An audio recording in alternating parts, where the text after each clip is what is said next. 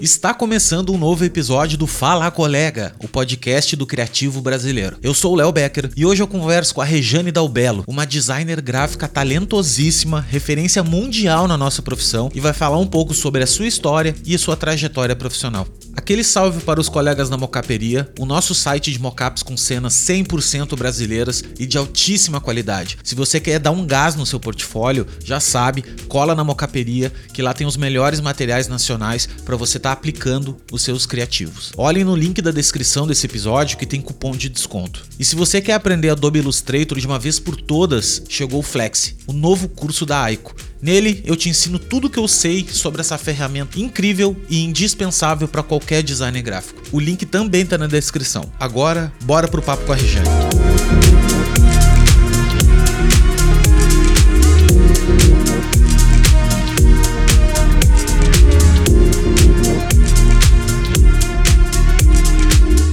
Seja muito bem-vinda, Regiane Dalbello. Que prazer inenarrável. Inenarrável não, narrável, né? Estamos aqui para fazer isso. Conversar contigo, tu é uma, enfim, já rasguei um pouco de seda antes de entrar aqui no ar, mas é a mais pura verdade. Tu é uma designer assim inspiradora, é, designer gráfica mulher, que é uma coisa incrível assim, mais incrível de tudo, porque gente, eu, eu sou um fã, sou muito fã, né, de, de principalmente das mulheres quando, quando né, chegam a grandes, a grandes patamares como tu chegou e é um prazer conversar contigo. É, pedir desculpa é, nos bastidores, mas vou pedir publicamente. A gente já tinha marcado uma outra vez e acabou não rolando, né? Duas e agora vezes. assim. Duas vezes. E eu realmente me passei. Mas o pessoal levei conhece toco, sabe que. Levei toco, gente. Duas eu vezes do Léo. Eu dei toco na Regiane Del Belo, ó. tô- entendeu? Então, duas vezes. Não foi por querer, mas interessa, né? O toco é toco, não, não interessa isso. E ela com muito. Esperei um tempo, dei um tempão, mas pensei, não, vou dar um tempo. Passou-se, será, uns 20 episódios. Aí daí eu acho que agora ela esqueceu, não tá mais doendo. Vou lá perguntar de novo. E daí ela, muito querida, aceitou, a gente conseguiu. É, a Regiane está em Londres, certo? É, eu vou apresentar um pouquinho ela, mas ela vai se apresentar. Para quem não conhece, tem muita gente que é nova aqui no podcast, que está começando agora na carreira, de repente não conhece. Mas a Regiane, ela tem 20 anos de trajetória aí.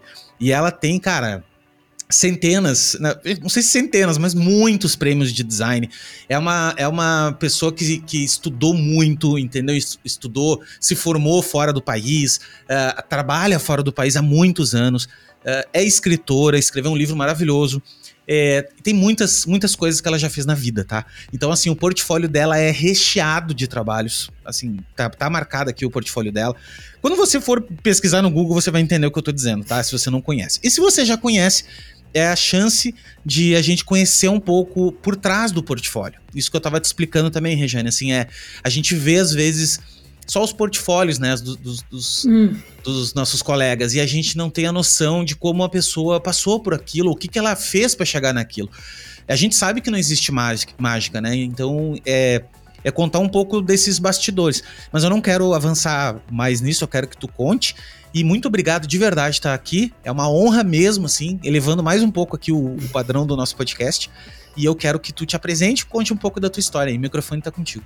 Ah, Léo, obrigada aí pela introdução. Que isso. Somente mais uma designer aqui no podcast e agradeço o convite novamente, ter insistido.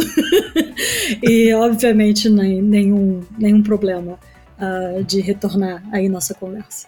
Mas, obviamente, né, tem mais de 20 anos né, na minha carreira. Eu falei pro, pro Léo, você quer que eu conte né, minha vida, a gente, esse podcast vai durar muito tempo, então eu vou ter que resumir, porque eu comecei trabalhando como designer desde os 17 anos, então tem muita coisa, muita coisa mesmo.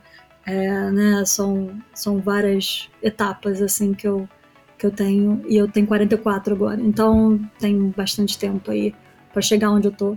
Ahn, mas começando mesmo, acho que a minha grande a minha, o meu grande começo mesmo, e eu sempre falo para os alunos, para realmente olhar a história mesmo de família, né? Não é- é só terapêutico, não, mas acho que design isso diz muito pelo menos disse muito do que eu, meus interesses e por que é, eu fiz muitas coisas, né? E foi baseado muito em várias pessoas da minha família que me influenciaram, que primeiramente é, né, meu pai é, é um pediatra e minha mãe é dentista e eu tive dois irmãos mais velhos e eu fui uma temporã, né? Vim seis anos depois do meu um, meu último irmão e ninguém estava esperando, né? Me esperando. Eu vim sem querer. E, obviamente, né, meus irmãos foram exatamente o que meus pais fizeram. Um irmão fez medicina e o outro irmão fez, né, virou dentista também. Outras especialidades, mas bom, né? Então a família estava já certíssima e, e eu veio. Eu, eu vim, eu vim para aterrorizar a família, a única mulher. E nisso eu só tinha, nisso eu só tenho quatro primos de primeiro grau, que minha, minha mãe é uma filha única e meu pai teve uma tia, e todos são homens, mais velhos. Então realmente eu vim assim bem diferente, bem destoando. E eu vim não é, com pensando que eu ia ser dentista também. Acho que veio essa doutrinação desde criança que eu ia ser dentista. E minha vida realmente foi né, num ambiente bem. É, você imagina, meus amigos riam quando eu pegava o telefone, né? Naquela época não tinha telefone celular, vamos lá. Uma outra época onde tinha um telefone na casa, né, para todo mundo. E alguém ligava e no caso eu tinha que atender assim, casa de Dr. Reinaldo Dalbelo, pois não. Então eu tinha, eu tinha uma forma de atender o telefone porque normalmente vinham mães, né? desesperadas, né? Quatro horas da manhã, três horas da manhã. Então, para eu falar com qualquer, qualquer. Eu achando que um amigo meu vai me ligar, eu tinha sempre que atender assim, e sempre meus amigos começavam a rir da minha cara, né? Eu era uma secretária, basicamente todo mundo na minha casa era um secretário, né? Uh, hoje em dia, meu pai tem seu WhatsApp, mas naquela época todos nós estavam participando né, da, da vida né, profissional né, que é 24 horas no caso de um médico pediatra, né, com mães que não sabem nada, de que, como lidar com o filho, com, com imagina, é uma, é uma dor muito grande, né? Isso faz muito parte também desse entendimento e dessa participação desses episódios entendendo, né? Meus pais sempre foram muito abertos, falando não existia né, um pudor das coisas no sentido falava sobre a morte, falava sobre era muito a discussão muito aberta sobre tudo. Então ouvia muitas coisas e, e, e presenciei uh, muito uh, dessa desse dia a dia, né, vamos dizer. Então isso realmente formou muita minha, acho que sensibilidade e, e entendimento também de como eles lidavam com, com a dor do outro, né? E uma outra figura muito importante foi minha avó, que ela fazia trabalho social, é, uma coisa que na minha casa era muito né, é, é importante, né, para um centro espírita, mas é um trabalho mesmo social e, e que eu me um, eu vi também é, essa essa parte muito importante no qual eu acabei fazendo trabalho social também é, com é, trabalhos comunitários, vamos dizer, né, com, com uma comunidade carente em Niterói, um, de favela, etc., com um grupo de, de estudantes bem novos e eu trabalhava sexta de noite, estava fazendo, planejando, vamos dizer, é, um encontro e domingo de sete da manhã às uma hora da, uma hora da tarde eu estava nesse trabalho. Então isso ela me, me deu esse entendimento de que o que, que você está fazendo, né? É, a gente pode fazer mais do que a, é, a gente conquista ao nosso redor. Então essa responsabilidade ela me deu muito. Minha avó foi uma pessoa muito importante no sentido que ela que, como era temporã, meus pais não, não tinham babá, nada disso. Naquela época era todo mundo se virava e minha avó já era já podia nos ajudar, né, a estar na minha casa. E ela andava de ônibus comigo o tempo todo e ela, ela me dava muitas moralidades muito fortes, entendimento de olhar para o outro. Ela olhava, ela, eu lembro muito bem no, no ônibus, quando alguém tinha uma bolsa, alguma coisa, ela falava, pede, de, é, pergunta se, se ela, pessoa pode sentar, se era grávida ou tinha uma bolsa grande, qualquer coisa. Mas eu falava, eu lembro desse momento que eu falei, você quer sentar? Mas eu não me levantei. E ela falou assim, você se levanta pra realmente mostrar que você quer dar o, o. Porque normalmente as pessoas vão falar não, porque você não se levantou. Mas quando você se levantar, a possibilidade já está maior. Eu lembro assim, de detalhes, eu tinha, sei lá, oito anos, né? Ela morreu, eu tinha nove. Então, essa educação, essa, essa, essa, essa figura da minha avó é extremamente, eu, eu acho muito materna, na verdade, que né, ela que foi que me levou em tudo, na escola, etc., enquanto meus pais trabalhavam muitas horas, né? E como a gente sabe, no Brasil, né, chega muito tarde, etc. Bom, acho que essa é a base, assim, acho que da, do que acontece uh, com design.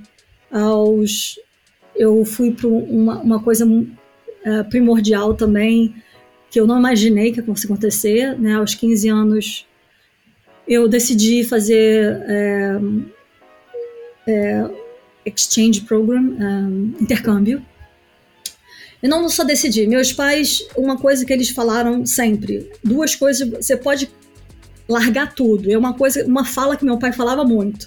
Você tem duas responsabilidades na sua vida, como né, o pagando suas contas. Tem que passar, não, que, não, não interessa se é o A, B, C, D, 5, 6, passa e aprender inglês que era uma coisa assim, sem inglês ele já sabia que meu pai não falava, que meu pai vem de família imigrante.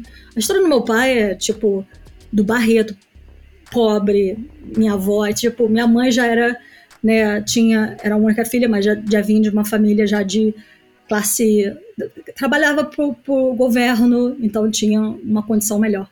Mas meu pai, então, tinha umas, umas regras muito fortes para você vencer na vida, para você ser alguém, né? Então, ele sempre falava, não vai ter namorado enquanto não namora enquanto né, ser alguém na vida, sábio. casar. Um, é, homem meu, sábio. meu pai sempre foi muito cheio de. de porque realmente. Metodologia. Um metodologia. bom designer, né? É, mas ele, ele é muito, muito sério. Acho que a minha, minha família sempre foi muito séria nas responsabilidades antes de ser você, é, a, né, a botar a responsabilidade nos outros.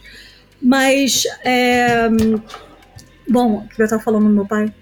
Mas então, ele falava isso, né? Do inglês. Do inglês, então, do inglês e de passar. É, então meu, meu, meu pai pagou, uh, meus pais pagaram, né, para meus irmãos irem para dois meses na Inglaterra, né? Fazer. Desculpa, deixa eu desligar assim.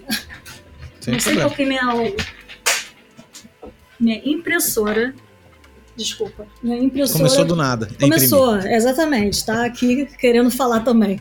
Um, então, meus pais pagaram dois meses para meus irmãos for, eh, aprender inglês, assim, né? Estar aqui na cultura, etc. Na Inglaterra. E, e esses dois meses, o equivalente de pagar dois meses para vir para a Inglaterra, era o mesmo de fazer um ano nos Estados Unidos né, uma outra, e eu ia passar um ano lá, aprendendo cultura, participando da escola, então eu preferi fazer um ano. Então, meus irmãos ficaram dois meses só e eu fui para um ano fora.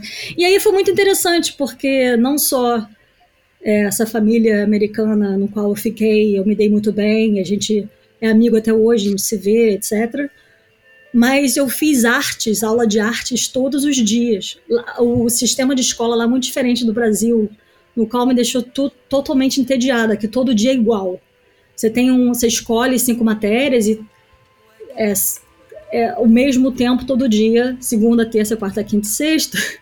Então é tipo meio maçante. No Brasil você faz duas aulas, terça e quinta, química, né? Então é muito mais dinâmico, né? Mais um, flexível, vamos dizer.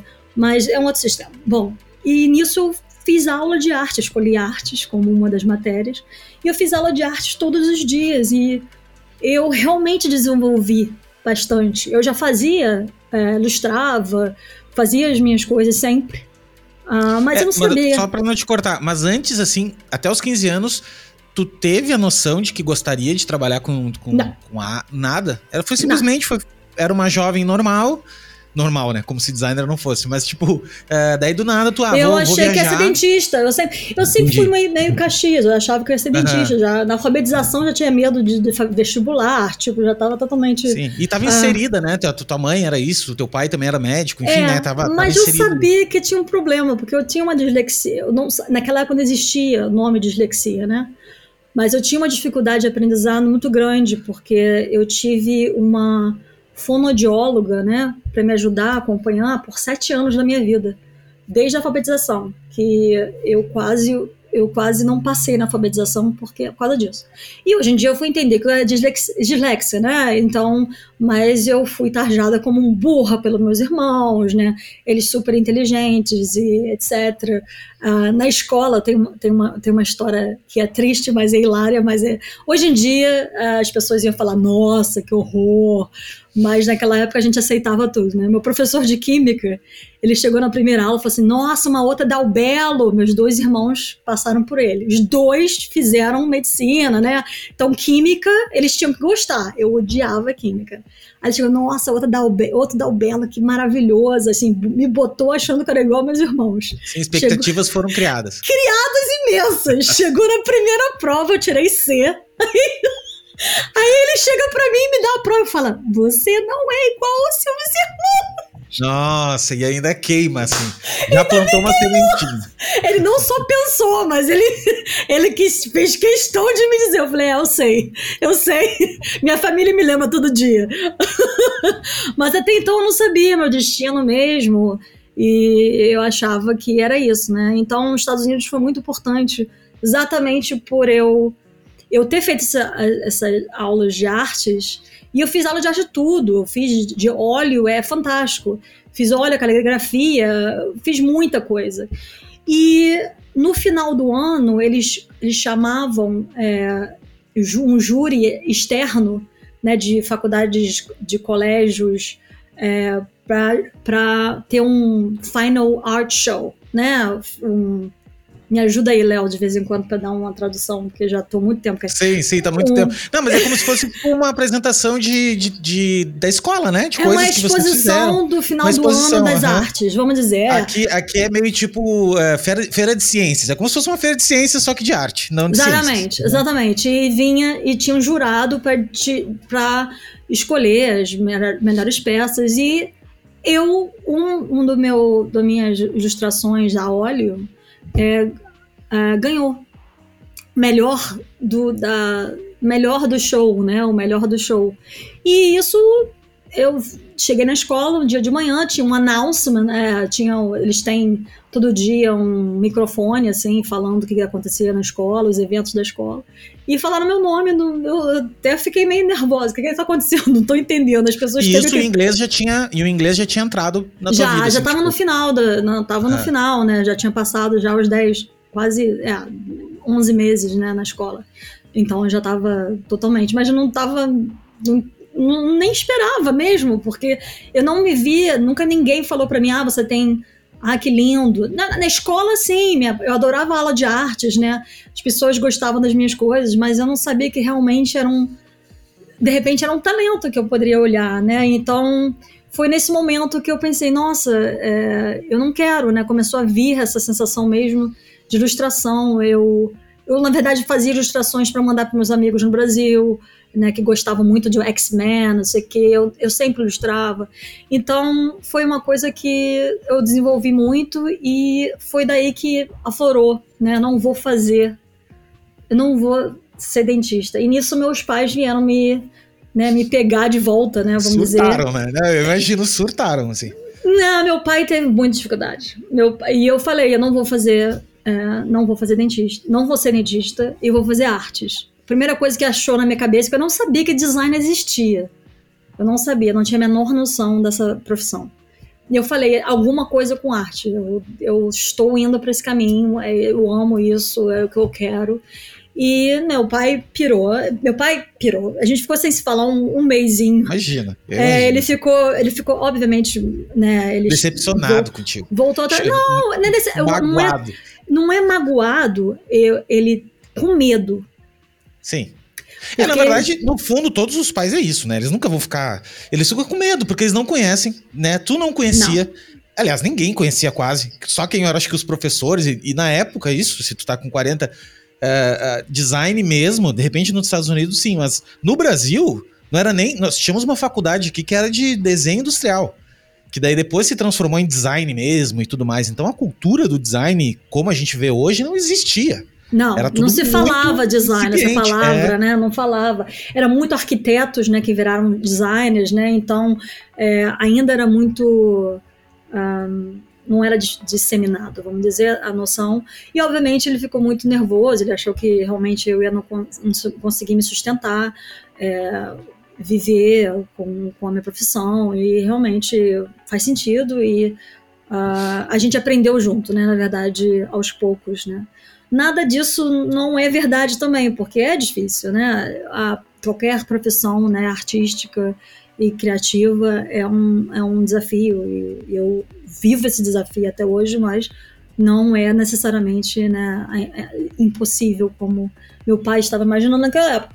Bom, é, nisso tem um outro, um outro capítulo, que para eu chegar até o design, eu fazia aula de dança, voltei para o Brasil, fazendo vestibular, né?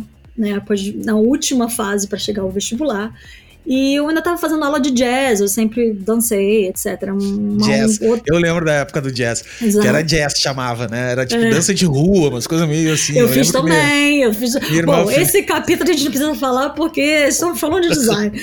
mas, mas eu lembro que quando eu cheguei, essa uma das, das minhas amigas no jazz, que é a Carla Pires, que eu devo muito para me ter posto nesse caminho. E ela é designer. Ela chegou para mim, ah, adoraria ver as coisas que você fez, né, de artes no, nos Estados Unidos. Eu falei, pô, vamos lá na minha casa, eu te mostro. Eu tenho uma pasta, né, tudo que eu fiz no ano inteiro. E aí eu fui mostrando para ela as coisas, assim, da minha casa e tal. E ela falou, ela, ela tem falou, por que, que você não faz design gráfico? Aí eu falei, ó, oh, o que, que é design gráfico? Eu acho que você vai gostar, acho que tem tudo a ver com você. Eu, ela me falou um curso que tinha na, em Niterói, né, no Museu do Ingá, vamos dizer. São duas designers mesmo que tinha um estúdio super famoso naquela época, estava fazendo um curso de design gráfico e era, sei lá, por duas semanas, tinha que fazer um brand no final. E eu acabei, ela falou assim: vai nesse curso, e ela me deu toda a pedra mesmo no caminho. Vai nesse curso, faz esse curso e vê se você gosta, antes do vestibular. Se você gostar, ótimo. Se não, continua, né, na arte, o que for que você quer fazer. E aí eu me eu fui, fiz esse curso, que era, sei lá, por duas semanas, uma coisa assim, muito pequeno. Música e no primeiro dia. E no uhum. primeiro dia eu já sabia, é isso que eu vou fazer. Sim. E não As necessariamente. Coisas que eu... Eu, né? sabe que eu entrei na faculdade. Hoje eu tô me, for, tô me formando ainda não, tô estudando duas faculdades, mas eu fiz faculdade presencial há uns anos atrás, assim, um hum. E eu, e eu, depois de muitos anos trabalhando com isso. Quando eu cheguei na escola, na, no primeiro semestre, assim, e tinha uma, com um professor muito, mas um professor muito sábio, assim, um cara de mercado e tal. Quando ele começou a falar de design, é aquela coisa assim, parece que puta, meu, eu tô num lugar que as pessoas estudam isso. É a coisa melhor do mundo, é um sentimento assim de nossa, não sou só eu que gosto disso. Existem pessoas que gostam disso. Existe uma biblioteca inteira só sobre isso, sabe? Então é um sentimento, eu entendo. Imagina tu naquela época ainda, né? Eu já sou, eu já sabia, não faz muitos anos isso.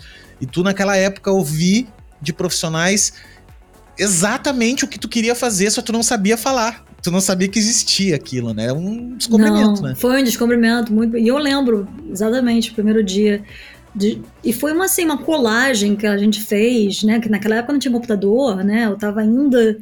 E nossa, no meio da faculdade eu consegui ter um computador. Então era tudo cortado, colado, era tudo realmente à mão, né? Então ilustrar. Hoje em dia eu nem ilustro mais, né? Antigamente realmente eu tinha a gente tinha uma outra mentalidade, uma outra prática, né? É, e no primeiro, no primeiro realmente já fazendo um, um exercício né, conceitual mesmo né, de como visualizar algo, eu falei, é isso mesmo, é isso que eu quero, achei super interessante. Ah, né, você com, combina né, a arte com, com racional, assim, de ter uma função, de ser para alguma coisa também. E o final desse curso era fazer um, uma, uma identidade visual e eu e tinha eles te davam várias, vamos dizer, coisas, né? Um pegou a biblioteca, outro pegou não sei o que, e eu peguei um restaurante mexicano. E, e, é muito legal porque minha família foi, né? E eles já têm, muito deles ainda tem um cartão de visita. Primeiro, primeira identidade visual que eu já fiz foi um cartão de visita. E um deles tem ainda, eles me brincam, eles mandam para mim de vez em quando. Então é bem legal, bem simbólico. Então isso foi né, a primeira vez que eu fui na identidade visual foi 16 para 17. Tá? quando eu vim para os Estados Unidos e comecei comecei cedo, né? Eu, eu passei no vestibular como meu aniversário no final do ano, né? Então eu entro um pouco mais cedo, né? Um, é... E fez o design daí? E aí eu fiz, passei, fiz para a faculdade da cidade, né? na verdade, em, em Rio de Janeiro era uma faculdade nova e hoje em dia não existe mais. E fiz, uh, mas logo, uh, logo entrando na faculdade já comecei a trabalhar. Uma, o primeiro trabalho que eu tive foi uma revistinha em quadrinho que, na verdade, faliu. Uma longa história. Mas eu fiz como. Meus amigos que fizeram, eles eram ilustradores. E eu não tinha talento para ilustrar, né? É um, talento específico. Mas meus, meus amigos falaram, pô, vamos tentar achar uma coisa pra você fazer para a gente fazer juntos, né? E eu fiz por algumas, alguns quadrinhos, né? É, o título, né? Os títulos, né? Que era mais ilustrada, tipografia, tal, uma coisa que eu me sentia mais uh, confortável. Mas logo foi embora, acabei não ganhando nada, a gente não ganhou nada, porque realmente foi num, num Gilberto era o nome do quadrinho que não foi para frente. E, e, e logo depois, as pessoas que eu fiz o curso, né, do Ingá, que eu falei, que elas precisavam de um, de uma de um estagiário e eu já entrei no primeiro, segundo semestre, eu acho, primeiro semestre já estava sendo estagiária delas, no qual eu fazia metade do tempo, né? Naquela época ainda eu estudava de manhã, então fazia de tarde, chegava meio-dia, ficava até sete da noite. Então eu comecei muito cedo e lá era você fazia tudo, né? Não tinha, era só as duas é, donas e você. Então eu aprendi muito. Não ganhei nada, assim, ganhava, vamos dizer, um Big Mac por semana. Era o, vamos dizer, o pagamento daquela época, era tipo, sei lá, cinco reais, não, não lembro, não era nem real, não era nem real, provavelmente, naquela época, nem sei, pra te dizer a verdade, se era cruzeiros e etc. Um, e, e foi assim, essa foi o, a minha primeira experiência no escritório de design, e, e foi interessante porque eu tive uma, um primo meu falou para mim muito cedo, ele me deu uma, um, uma sugestão muito legal. Ele falou assim: Regiana, não fica num lugar muito tempo fazendo estágio. É, procura ter mais experiência possível durante a faculdade para você descobrir novos lugares e para ver qual lugar que você realmente gosta para você realmente ficar. Mas eu fiquei bastante, assim, eu não ficava três meses só. Eu ficava seis meses, oito meses, até em, em cada lugar, com certeza. E fui e tive várias experiências assim um, de, de estágios. Mas naquela época também nossa muita história né? Já tô já tá tudo bem Léo? Pode continuar? Pelo Tem amor de detalhes. Deus é, é maravilhoso isso. Tem muitos detalhes aqui. Mas estamos falando de no, 1996 97 98 99 2000 e 2000 ano 2000 ano do Millennium Bug. Você tem quantos Sim, anos, Léo? lembro. Ah, eu cê lembro. lembra eu disso? Com, eu tô com 37, né? Ah, então você lembra. É, eu lembro. Então, eu já trabalhava... Eu, eu já ah. trabalhava com internet, com, com ah. eu, comecei na tecnologia, na verdade. Uhum. Eu, eu design para mim veio porque eu, era uma coisa que eu podia fazer no computador. Que eu adoro é computador, entendeu? E entendi. bem nessa época eu lembro dos anos 2000 e eu comecei a trabalhar, também tem 20 anos já que eu faço de tudo um pouco, e eu peguei antes da internet. Assim, antes, não da internet, mas assim, a internet popular que a gente tem hoje, Sim. da época dos discador, lá atrás, na época que a gente tinha o Mirk só, enfim. E anos 2000 foi bem esse bug, para quem não lembra. É o seguinte, anos 2000 tinha um, um rolou um problema mundial de que uh, os algoritmos, no caso 99, quando virasse 2000, ia ser 00. Então, qual era o drama? O drama que todo mundo achou, porra, isso vai dar. Os bancos vão cair, isso vai acontecer um grande problema. E realmente, pô, a mídia comprou, engoliu essa, essa história e divulgando isso. E foi um super caos, não aconteceu nada, na verdade. Né? E, e, na verdade, todo mundo sabia, todo mundo não. As pessoas técnicas sabiam que não ia acontecer nada. Mas todo mundo ficou nesse clima, né? De que ia acontecer alguma coisa. É, que ia demorar uns seis meses para voltar ao normal, porque todos os, todas as numerações iam complicar tudo, até, né, bom, tinha, tinha isso todo, esse drama. Mas também a expectativa do anos 2000, tudo ser tecnológico, né? A gente estava começando já o World Wide Web. Era assim que a gente falava, World Wide Web. Era entrar na internet, lembra? É, sim, Vamos entrar é. na internet. É, nossa, era uma, É. uma- era épico aquilo, né? Então, é, foi muito interessante estar nessa, exatamente nessa fase, quatro anos antes de 2000. Porque os professores começaram a falar, no meio da, da, da faculdade que eu comecei a ter, ter- ter, é, computador, em dois anos tudo realmente ficou muito mais intenso, né? De, de fazer tudo com internet. Website, etc, etc. E a internet naquela época era só o website, né? É, e CD, CD-ROM, né? Em design tinha muito. Nossa, É. Então, CD-ROM. Eu fiz meu trabalho final. Aí eu comecei a trabalhar numa um lugar chamado Muaractã, se- oito horas por dia mesmo. Então eu fazia traba eu trabalhava, eu acordava às cinco da manhã, ficava até nove, nove horas na faculdade. Né, começava às 7, 15 a faculdade, ficava até 9, depois fazia essas eletivas de manhã, ia para o trabalho, e depois saía do trabalho lá 6 e meia, 7 horas, ficava até 10, é, 9 e meia, acho que é a última aula que terminava, e depois vinha para Niterói, chegava às 11 e meia em casa e fazia isso tudo todo dia. Tudo de e novo. fazendo trabalho e trabalhando nesse web design mesmo, como funcionária já, antes de, de se formar. Então eu fazia, eu fazia tudo HTML, JavaScript, tudo à mão, né? A Dreamweaver estava no começo naquela época e tinha muito bug. Então todos, todo mundo que trabalhava profissionalmente fazia à mão mesmo, porque ficava mais limpo o código. E eu comecei a fazer, eu fazia Flash, né? Animava em Flash, tudo. Flash Mas- era incrível. Eu já falei mil Incrível. vezes do Flash aqui, tá? E todo mundo, quando eu falo do Flash. Ah, inclusive, tem designers mais velhos que vêm aqui também, que fizeram a vida também no Flash. Que eu lembro que foi um divisor de águas. a gente pegava o layout do Photoshop, cara, e animava aquele troço, entendeu? E eu também, cara, eu surfei muito, era muito prazeroso. Era, era a internet, ela tinha personalidade. Hoje em dia ela não tem mais. Eu para mim a internet perdeu a graça. Tá tudo tudo muito chato, entendeu? Tá tudo muito igual, tudo muito igual, na é. época não. Cada site tinha um loading, lembra que a gente fazia descarregando. Enfim, a internet Não só isso, foi- mas tinha uma introdução, lembra? Que você tem o skip, skip introduction, que era Isso. basicamente um trailer pro site. música, né? tinha música nos sites, cara. a Site, gente botava música. musiquinha. Então a gente aprendeu player. muito, aprendi muito ali, né? Se você pensar em edição, etc., hoje em dia. Mas, bom, o meu foco não é, não é necessariamente esse, mas eu aprendi de tudo.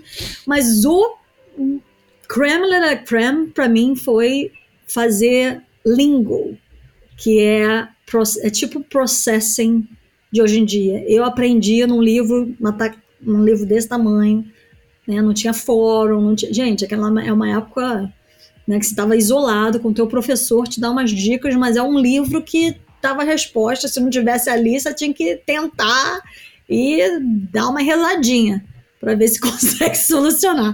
E eu fiz meu trabalho final com um DVD-ROM, né? Eu, eu fiz toda a interface, né, a navegação também. E eu finalizei meu, meu minha faculdade mesmo para ser uma web design. E eu tinha dois portfólios, um print e um de web. Né? E a gente imprimia o, o portfólio de, o de, de, web. de web, porque não tinha laptop, você não podia Sim. chegar e mostrar. Mas tinha um CDzinho, lembra o CDzinho que tu CD, botava e ele já, óbvio. já ligava, né? Já ligava. O Flash possibilitava isso, né? Tipo, a gente fazia uma coisa, é, tu clica, ele botava o CD e já rodava. Abria uma interface, era. Nossa. Pois é, pois é. Então, CD. Mas eu cheguei porque isso foi, foi tão disseminado na nossa cabeça que só tinha, a gente só teria futuro como designer sendo web design, designer. É, eu achei que também, assim como né, quando eu nasci na minha família eu ia ser dentista, né, a gente acredita que vai ser por um tempo até você se reconhecer, né? Até você, será que realmente é isso que eu quero fazer? E aconteceu com o mesmo processo comigo, aconteceu com web design. Você tem que ser web design, você tem que fazer e para uma pessoa disléxica fazer coding é tipo dar um tiro na Impossível. cabeça cada E semana. tu sabe que, sabe que agora tu me lembrou de uma coisa que começou a acontecer o seguinte: quando nos anos 2000 começou a rolar uma digitalização Sim, de total. tudo. E daí Tudo. todo mundo, não, vai acabar o papel, vai É. acabar o livro. Acabou, Tudo. acabou, cara, ó, acabou. Agora é tudo digital. Tudo. E, né, e todo, nós todos ficamos assim, nossa, eu tava na, na parte web, então fiquei tranquilo. Pensei, não, tá tudo certo, vamos migrar pra esse troço. Acabou o impresso. E na verdade, não. Acho que tudo, o livro tá aí ainda, cada vez melhor. Sente, é, é. É, tudo ficou mais claro, né? A sua posição, eu acho. E é a única forma que, já passando por várias fases assim, né? Especialmente essa fase da internet também foi divisor de águas, né? Como a gente está vivendo agora no AI, né? Eu Exatamente. tenho uma esperança de que essa poeira vai baixar, a gente vai conseguir equilibrar novamente, entender e usar isso sem né, exterminar todos os papéis criativos do mundo, porque eu não sei como que isso poderia não, mas acontecer. É legal puxar isso. A gente vai voltar lá na, na, no cronograma, mas quando tu falou, quando lembra, tu também pegou isso dos fotógrafos. Inclusive, uh, segunda-feira. É, fotógrafos, digital. Fotógrafos, uhum. digital. Então, tipo assim, cara, eu lembro que eu, meus primeiros trabalhos também, quando eu comecei a trabalhar, eu trabalhei no estúdio de um fotógrafo de publicidade. E o cara fazia tudo com croma, pô, foto cara ficava um dia inteiro para bater a luz da foto. E assim, depois que tirava as fotos, tinha que escanear o croma. O hum. croma, para quem não sabe, é um positivo. É a mesma coisa que fosse um negativo de câmera antiga, só que é um positivo. E tu escaneava aquilo. Então tinha todo um processo muito árduo para tu tirar uma foto. Quando veio as máquinas digitais, todo mundo, todo mundo assim, aconteceu esse mesmo burburinho assim de ah, vai acabar o trabalho do fotógrafo. Todo mundo vai poder fazer uma fotografia, então o cliente não vai mais contratar o fotógrafo. E a mesma coisa aconteceu, que é o seguinte, cara, o cara que era bom ficou melhor ainda, porque ele aprendeu, né, tipo, era só uma questão, é só uma ferramenta. Isso é a mesma coisa da inteligência artificial, claro, que é uma é um gap grande, a gente tá sofrendo uma não uma sei. revolução. Não sei. É. é. eu acho que é uma revolução cognitiva todo mundo, só que hum. o que, que acontece? O cara que é bom vai ficar melhor, eu acho. Acho que quem é bom no sentido assim de sabe fazer as perguntas certas. É, isso para mim é a grande moral da história que tá acontecendo. Eu acho que as respostas todo mundo já tem. As respostas a gente já vem tendo há bom tempo. Depois da internet, tudo, as respostas de qualquer coisa a gente encontra. Eu acho que tá na, tá na mão de perguntar direito hoje. Eu acho que a, a tanto é que agora tem aí profissão de prompt. Tu tem que desenvolver as melhores perguntas e tal. Eu acho que mas, mas nós vamos chegar lá, calma. Vamos chegar nesse papo. Eu quero voltar à linha cronograma do. Tu tava. Te, for, te formou, fez o trabalho de digital, né? A internet e tal. E aí fez o quê? Seguiu uh, fazendo? Não, não, não, não. If, não. Uh, uma coisa interessante também pensar no. Na, eu vou voltar lá, não tem problema. Mas também na época que todo mundo começou a fazer app design, né? Com, ninguém tá fazendo mais, né? Ninguém mais. Virou, virou uma. Não, mas é virou, mesmo. Mas virou é, Bitcoin. Mas, pois Ninguém é. mais é isso. Pois é. Mas, bom, eu tinha noção, eu, eu, eu, eu, comecei, eu, eu terminei, né, tendo emprego e tal, e se eu quisesse continuar nessa linha, eu ia. Só que eu tinha uma outra vontade, como eu estava fazendo trabalho social, né, isso, vamos lá, eu tô todo domingo lá, fazendo trabalho social também. Isso é paralelo, né? Eu não sei até hoje como eu fiz isso, porque a gente é nova, né? A gente é novo. É, novo fácil. Não tem que pagar conta, né? Também, porque eu, não, eu tava morando na casa saúde, dos meus né? pais. Né? Não, e assim, tu dorme 3, 4 horas, tá ótimo. Tá ótimo. Hoje tu dorme 8 e tá ruim. Ainda. É, eu, nunca, eu não bebo também, nunca bebi, então eu nunca tive problema realmente de estar no outro dia né, bem, né? Mas, é, então, essa, você não tem essas, essas dores, né, de cabeça, de, de, essa responsabilidade morando com os pais, né. Mas eu queria também usar, foi nesse momento que eu pensei, né, como que eu vou usar, né, o design, esse trabalho, esses dois lados da minha vida que eu virou bem uh, tão importante para mim. Eu não queria parar de um lado e parar do outro, mas será que eu conseguiria tem eu fiz comecei a fazer essas perguntas tem como design ajudar trabalho social? E a, e a, a, minha vontade é fazer um mestrado era fazer um mestrado mas que bom que eu não tinha dinheiro para fazer mestrado porque eu acho que eu não teria maturidade ainda para fazer mestrado tão cedo e eu, e eu falo para todo mundo, não faça mestrado direto. Tenha experiência, tenha mais experiência. Inclusive faculdade, às vezes, né? Se tu parar a gente faz pensar... muito cedo, é. Mas é. Eu, eu gostei de fazer faculdade não, cedo. Gostosíssimo, acho, acho que sim. Mas é porque tu já, de repente, tinha uma maturidade um pouco maior, do, enfim. Hum. Uh, mas uma galera... Queria, né? É uma galera. Eu acho que isso é, é ruim na nossa sociedade. No mundo. Porque eu acho que até os 25 anos, tu não sabe direito o que tu quer da tua vida inclusive. Eu acho que tu tá muito ah, se descobrindo, é, é, os hormônios, tudo, a vida é tudo muito novo. Então é difícil tu ainda ter uma cabeça para saber o que tu vai querer. Daí tu vai estudar uma coisa que tu um monte de gente que passa aqui, eu converso também, colegas e tudo, dizem, nossa, o que eu mais daria era para voltar para a faculdade com a cabeça que eu tenho hoje. Assim, porque tu ia absorver muito mais, né? Tu tá com a. Enfim, mas é, a vida é assim, né? Não eu que... não sei, eu acho que morando fora você vê tanta gente muito mais madura, de 16 anos, do que a gente no Brasil foi, porque eles já trabalhavam. Né? Ele, nos Estados Unidos as pessoas trabalham, eles são, fazem serviços e, e, e, e, são ricos ou pobres, eles, eles ganhar o próprio dinheiro, para pagar o próprio carro. Então, eles têm uma exposição uh, de vida que eu acho muito interessante, que eu acho que a gente, por ter né, uma economia no país, uma outra história, obviamente não tem como comparar, a gente fica muito né, na, na, na a gente fica muito tempo na casa dos nossos pais. É outro foco, né? né não é esse também um papo e também isso é, não tem como, como comparar, mas eu, eu nisso dá uma, uma responsabilidade, vamos dizer. Bom, a minha família sempre me deu uma responsabilidade é, nesse sentido de, de não querer perder. Eu lembro que uh, que eu não passei, né? Eu, eu, fiz, eu perdi muitas muitas matérias, né? Morando nos Estados Unidos e eu não passei para a faculdade pública, né? No primeiro ano. E eu lembro que meus irmãos todos foram para a faculdade pública e, obviamente, com dislexia, etc., muito mais difícil, né? De e você tem que fazer vestibular, não sei hoje em dia, mas na época tinha todas as matérias, né? Né? Vestibular era todas as matérias. Como você não, tem que... vestibular, tirando para faculdades públicas aqui, é uma, só faz para fazer, porque tu vai passar, entendeu? A, a, educação aqui no Brasil é assim, tipo, tu, tu faculdade é, privada, tu só faz porque tem que fazer.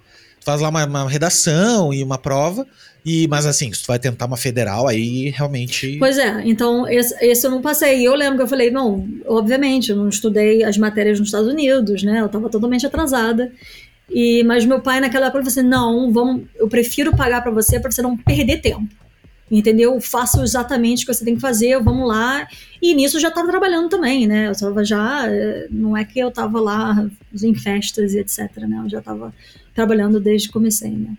Então, essa sensação, esse, esse senso de responsabilidade, sim, não sei se é maturidade ou. Bom, isso aí, cada um com seu cada qual.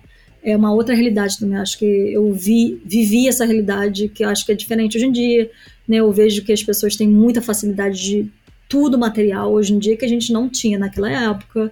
Né? A gente não tinha um MM, né? Lembra que eu olhava um MM, eu achava assim, um chocolate MM era um. É. Meu não, Deus, existe né? Eu sou da época daquela. Eu odiava, mas aquele lembro que era uma, uma casquinha que tinha um creminho e uma bexiguinha em cima. Lembro. Era horrível aquilo. Cara, horrível. E, a, e os pirulitos, aquele que era de, de açúcar queimado, eu acho, que era um açúcar tipo uma, uma chupeta.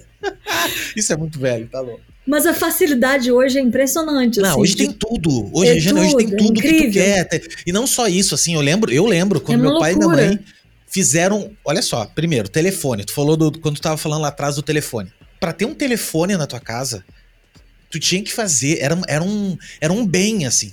Era tipo, eu lembro na época que minha mãe pagou 1.500 reais, que, se, que seria hoje, vou dizer assim. Não sei exatamente. Mas seria, sei lá, uns 10 mil reais. Era uma coisa muito cara na época. E, e outra coisa, quando a minha mãe comprou, meu pai e minha mãe compraram um videocassete e uma televisão.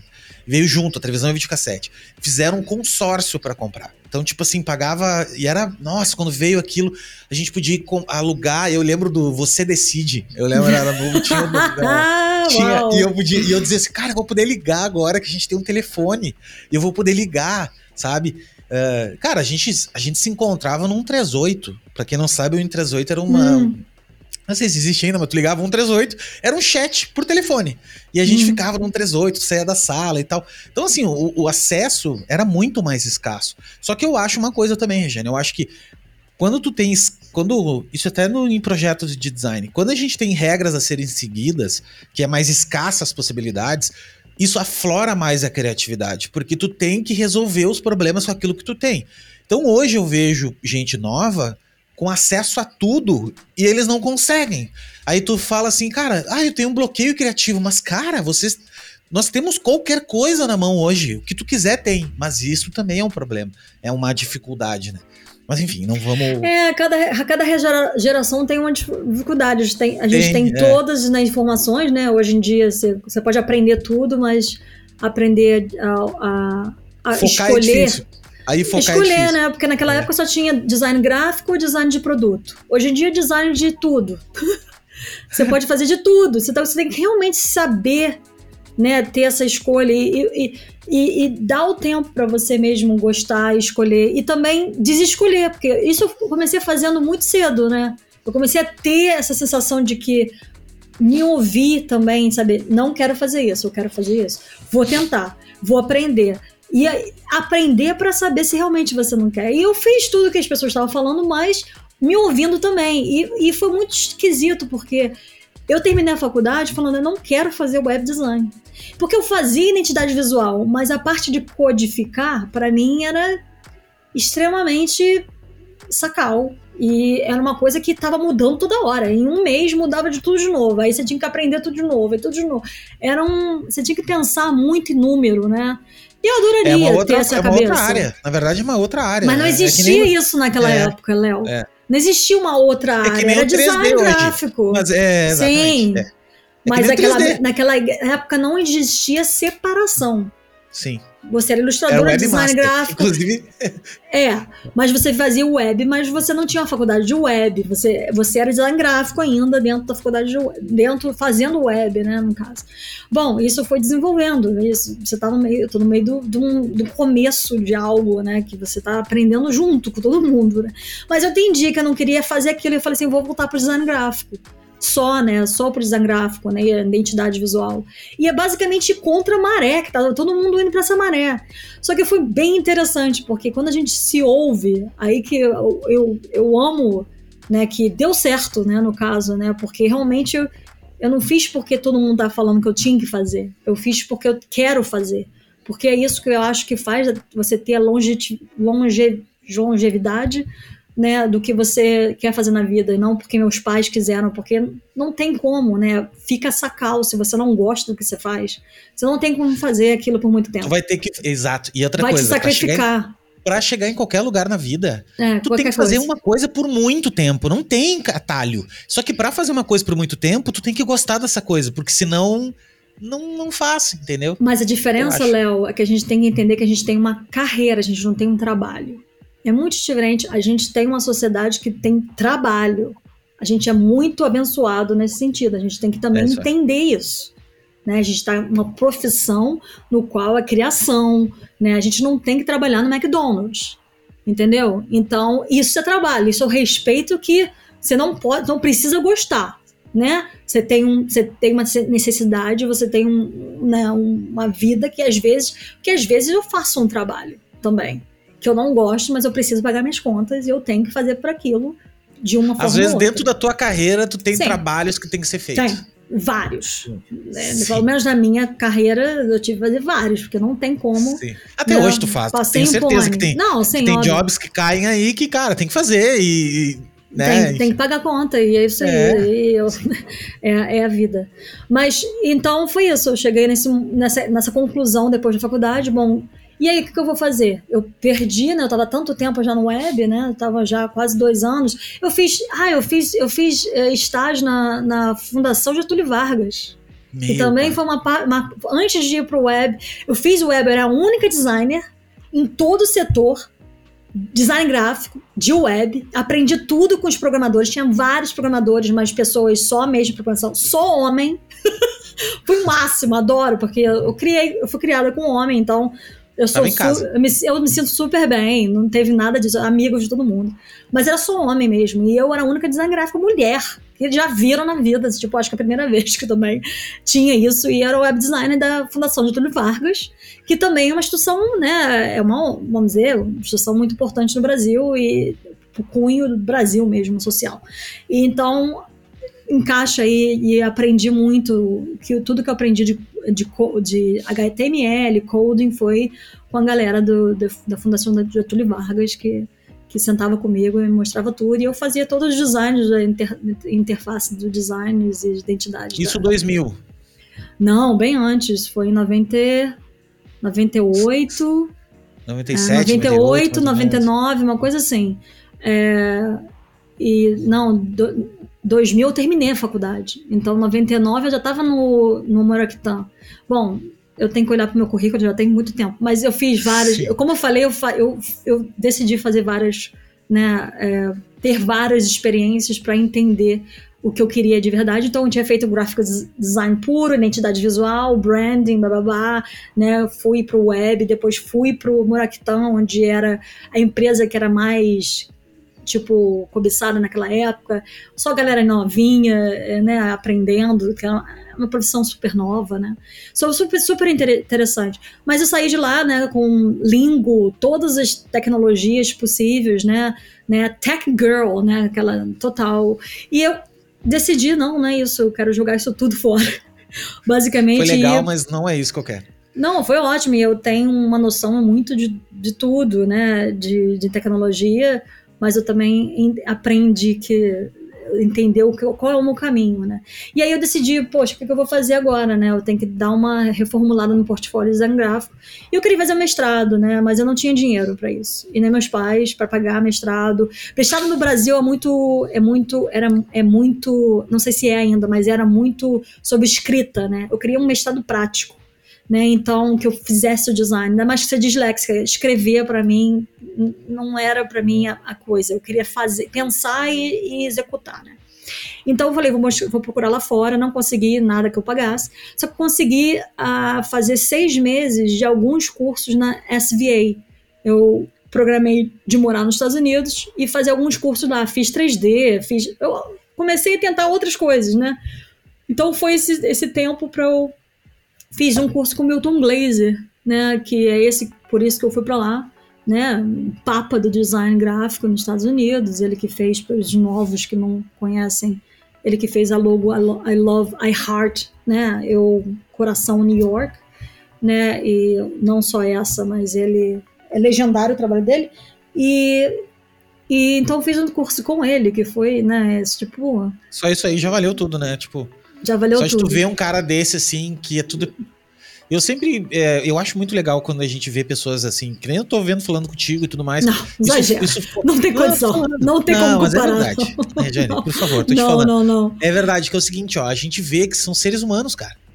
E daí é. tu deve ter visto isso também. Tu, tipo, cara, é ser humano, entendeu? Um cara que. Tudo bem, não é que nem qualquer outro, porque a gente sabe que as pessoas elas têm destaques, mas, mas é, é, é legal ver que é possível, ao menos. Não é aquela coisa que é um deus, né? Inatingível, assim. Isso que eu acho. Ah, ele era, mim... ele era bem inatingível. Ele, ele foi.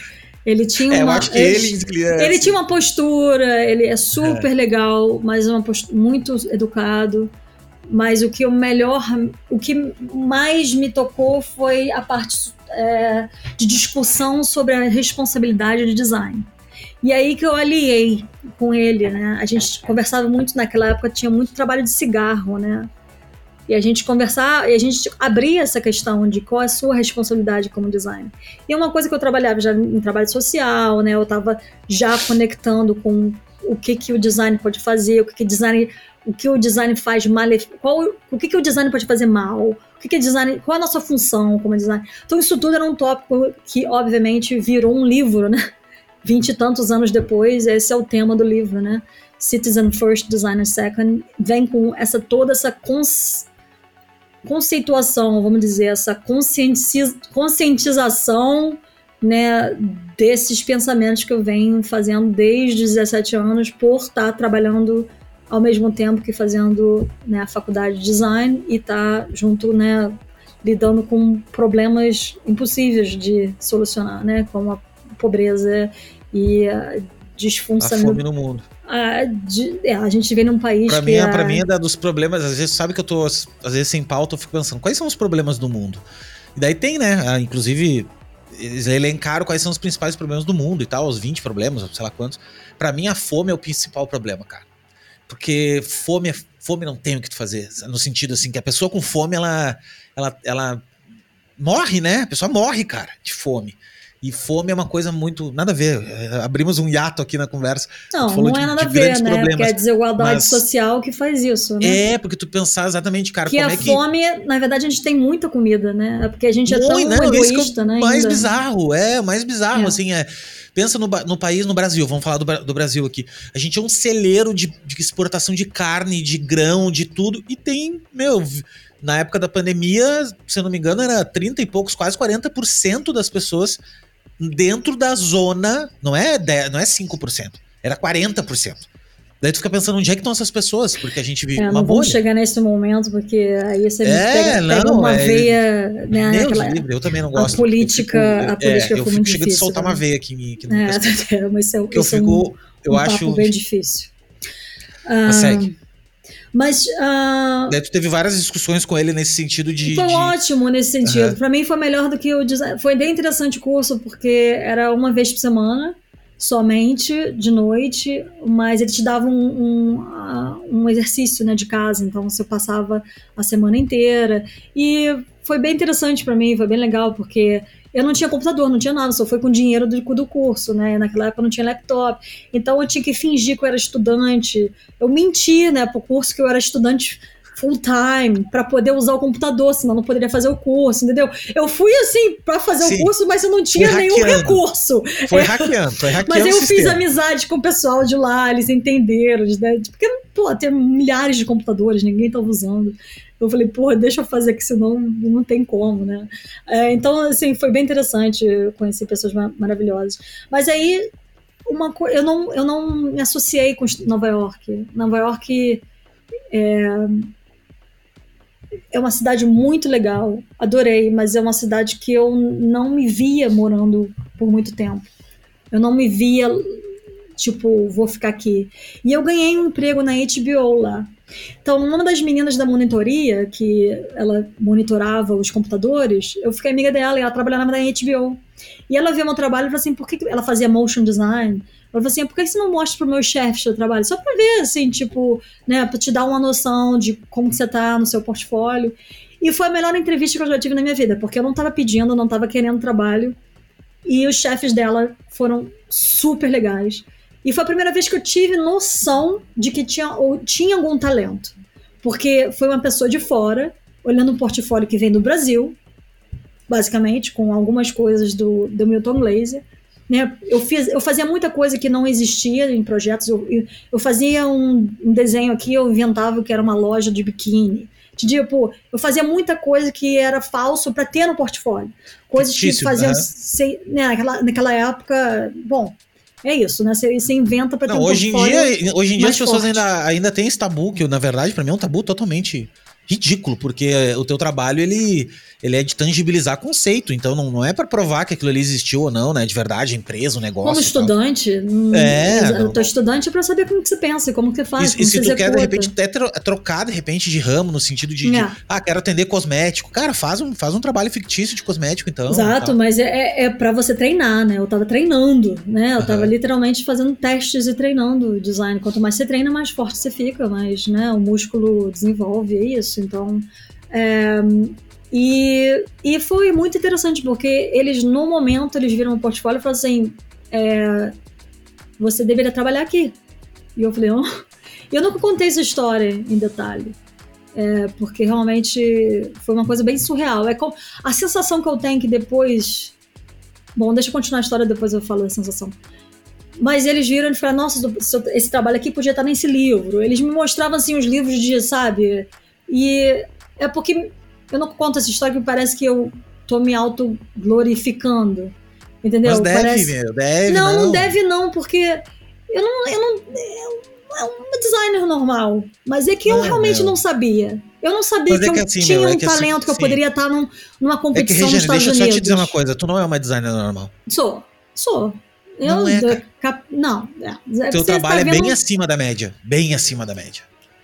Mas não é, não é tem que aceitar isso. Bem... Se tu não aceitar isso, tu tem que levar pra, pra terapia isso, então. Não, não, tudo bem. Não, mas não, não é, é questão É acima da média. Eu não tô dizendo que tu seja uma pessoa... Ah, não, eu entendo o que tu quer dizer, assim. Já... É, é, é, eu entendo. Só que teu trabalho, sim, é acima da média. E ele, e ele na época, ele já deveria estar tá nesse limiar, assim, de tipo, opa, isso aqui é diferente. Eu sempre Porque fui tudo forte, que tu me contou até né? então, é eu pessoas sempre... que olham e ele, eles já, já... Eu acho que eu sempre fui forte no sentido do que, que eu faço. Eu, eu sempre botei um uma intensidade no meu trabalho. Nessa, e nisso eu acho que. que, que e essa sempre... multidisciplinaridade que tu foi ganhando, eu acho que isso aí era um mix que, que nos teus trabalhos deveria refletir de alguma forma, entendeu? É, bom, eu não sei. Só sei que, na verdade, eu fiquei bem impressionada, né? Que eles falaram assim: não, então deixa teu portfólio aqui e a gente vai mostrar pro chefe.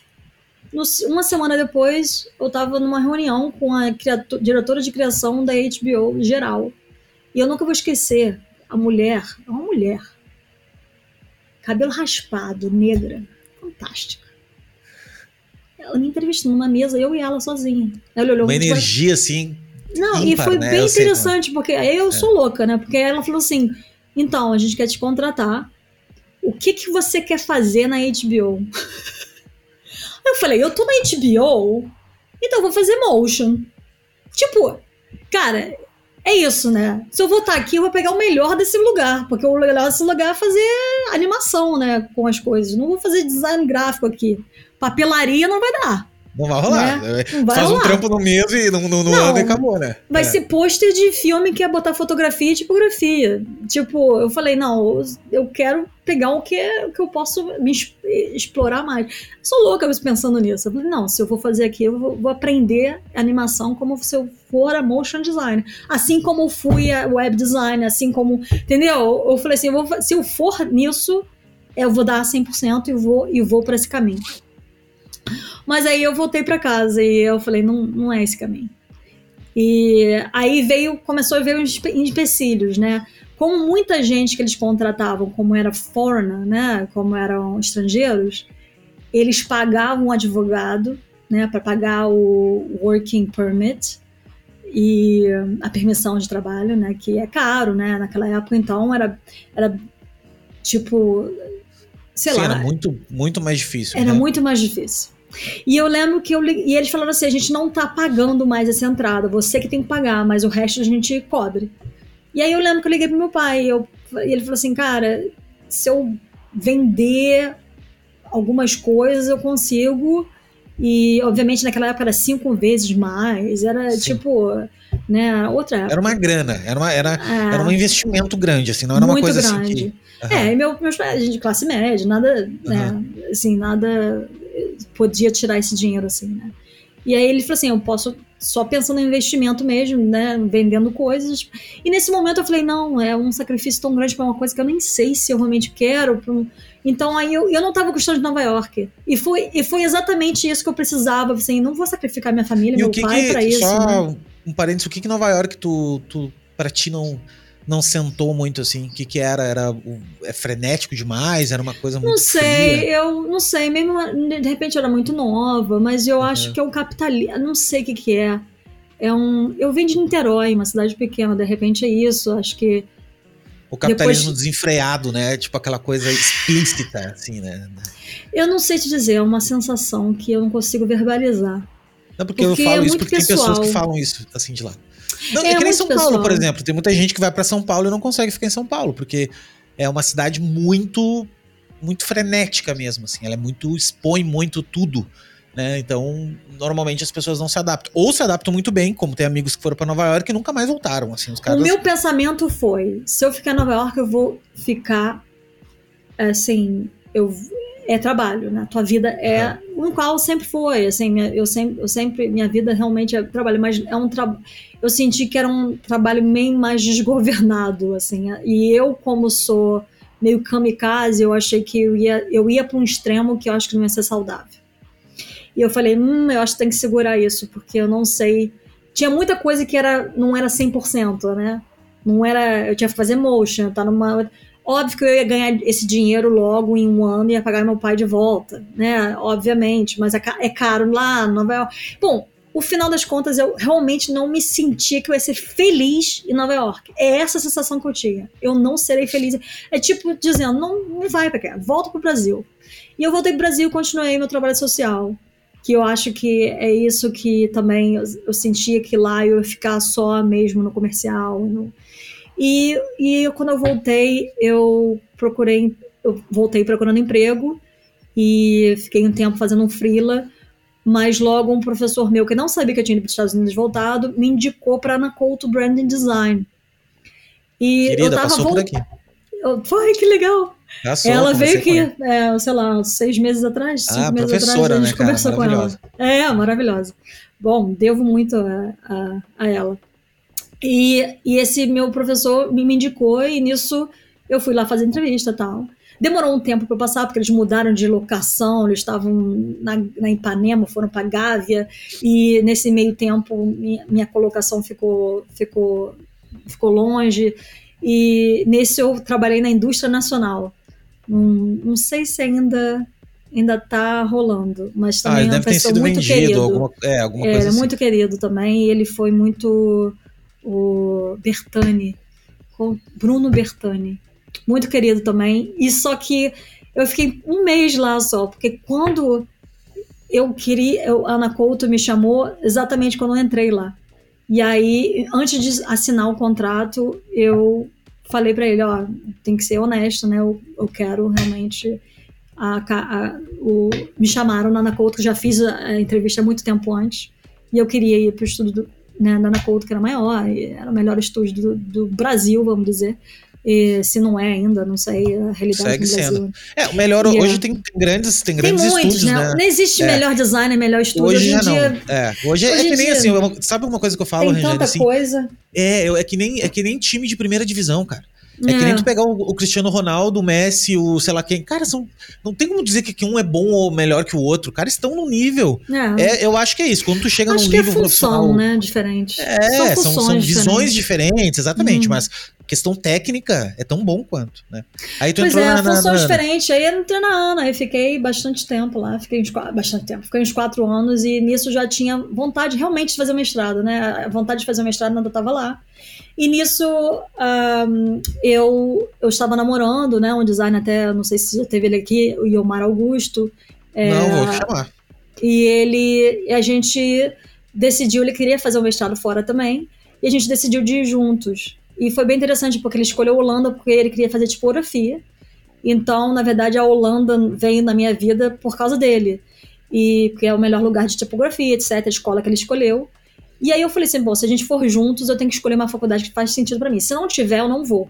Porque eu não vou de novo morar fora sem nenhum sentido. Por... Não vou só por homem. Tava bem não. na Ana Couto, né? Tipo, Já, tava, tava Sim. não. Mas eu queria, eu queria, eu sentia que eu precisava de. Eu queria dar aula um dia. Né? Eu tinha essa sensação de que eu ia dar aula um dia, porque eu já estava dando esse trabalho social que eu dava, tipo, como dando aula. Eu, eu, e é isso, a gente, eu não tinha muita perspectiva no Brasil né, como, como designer. Né? Era, eu estava num, num, escritório maior, já maior do, do Rio. O que, que você faz depois disso? Dar aula.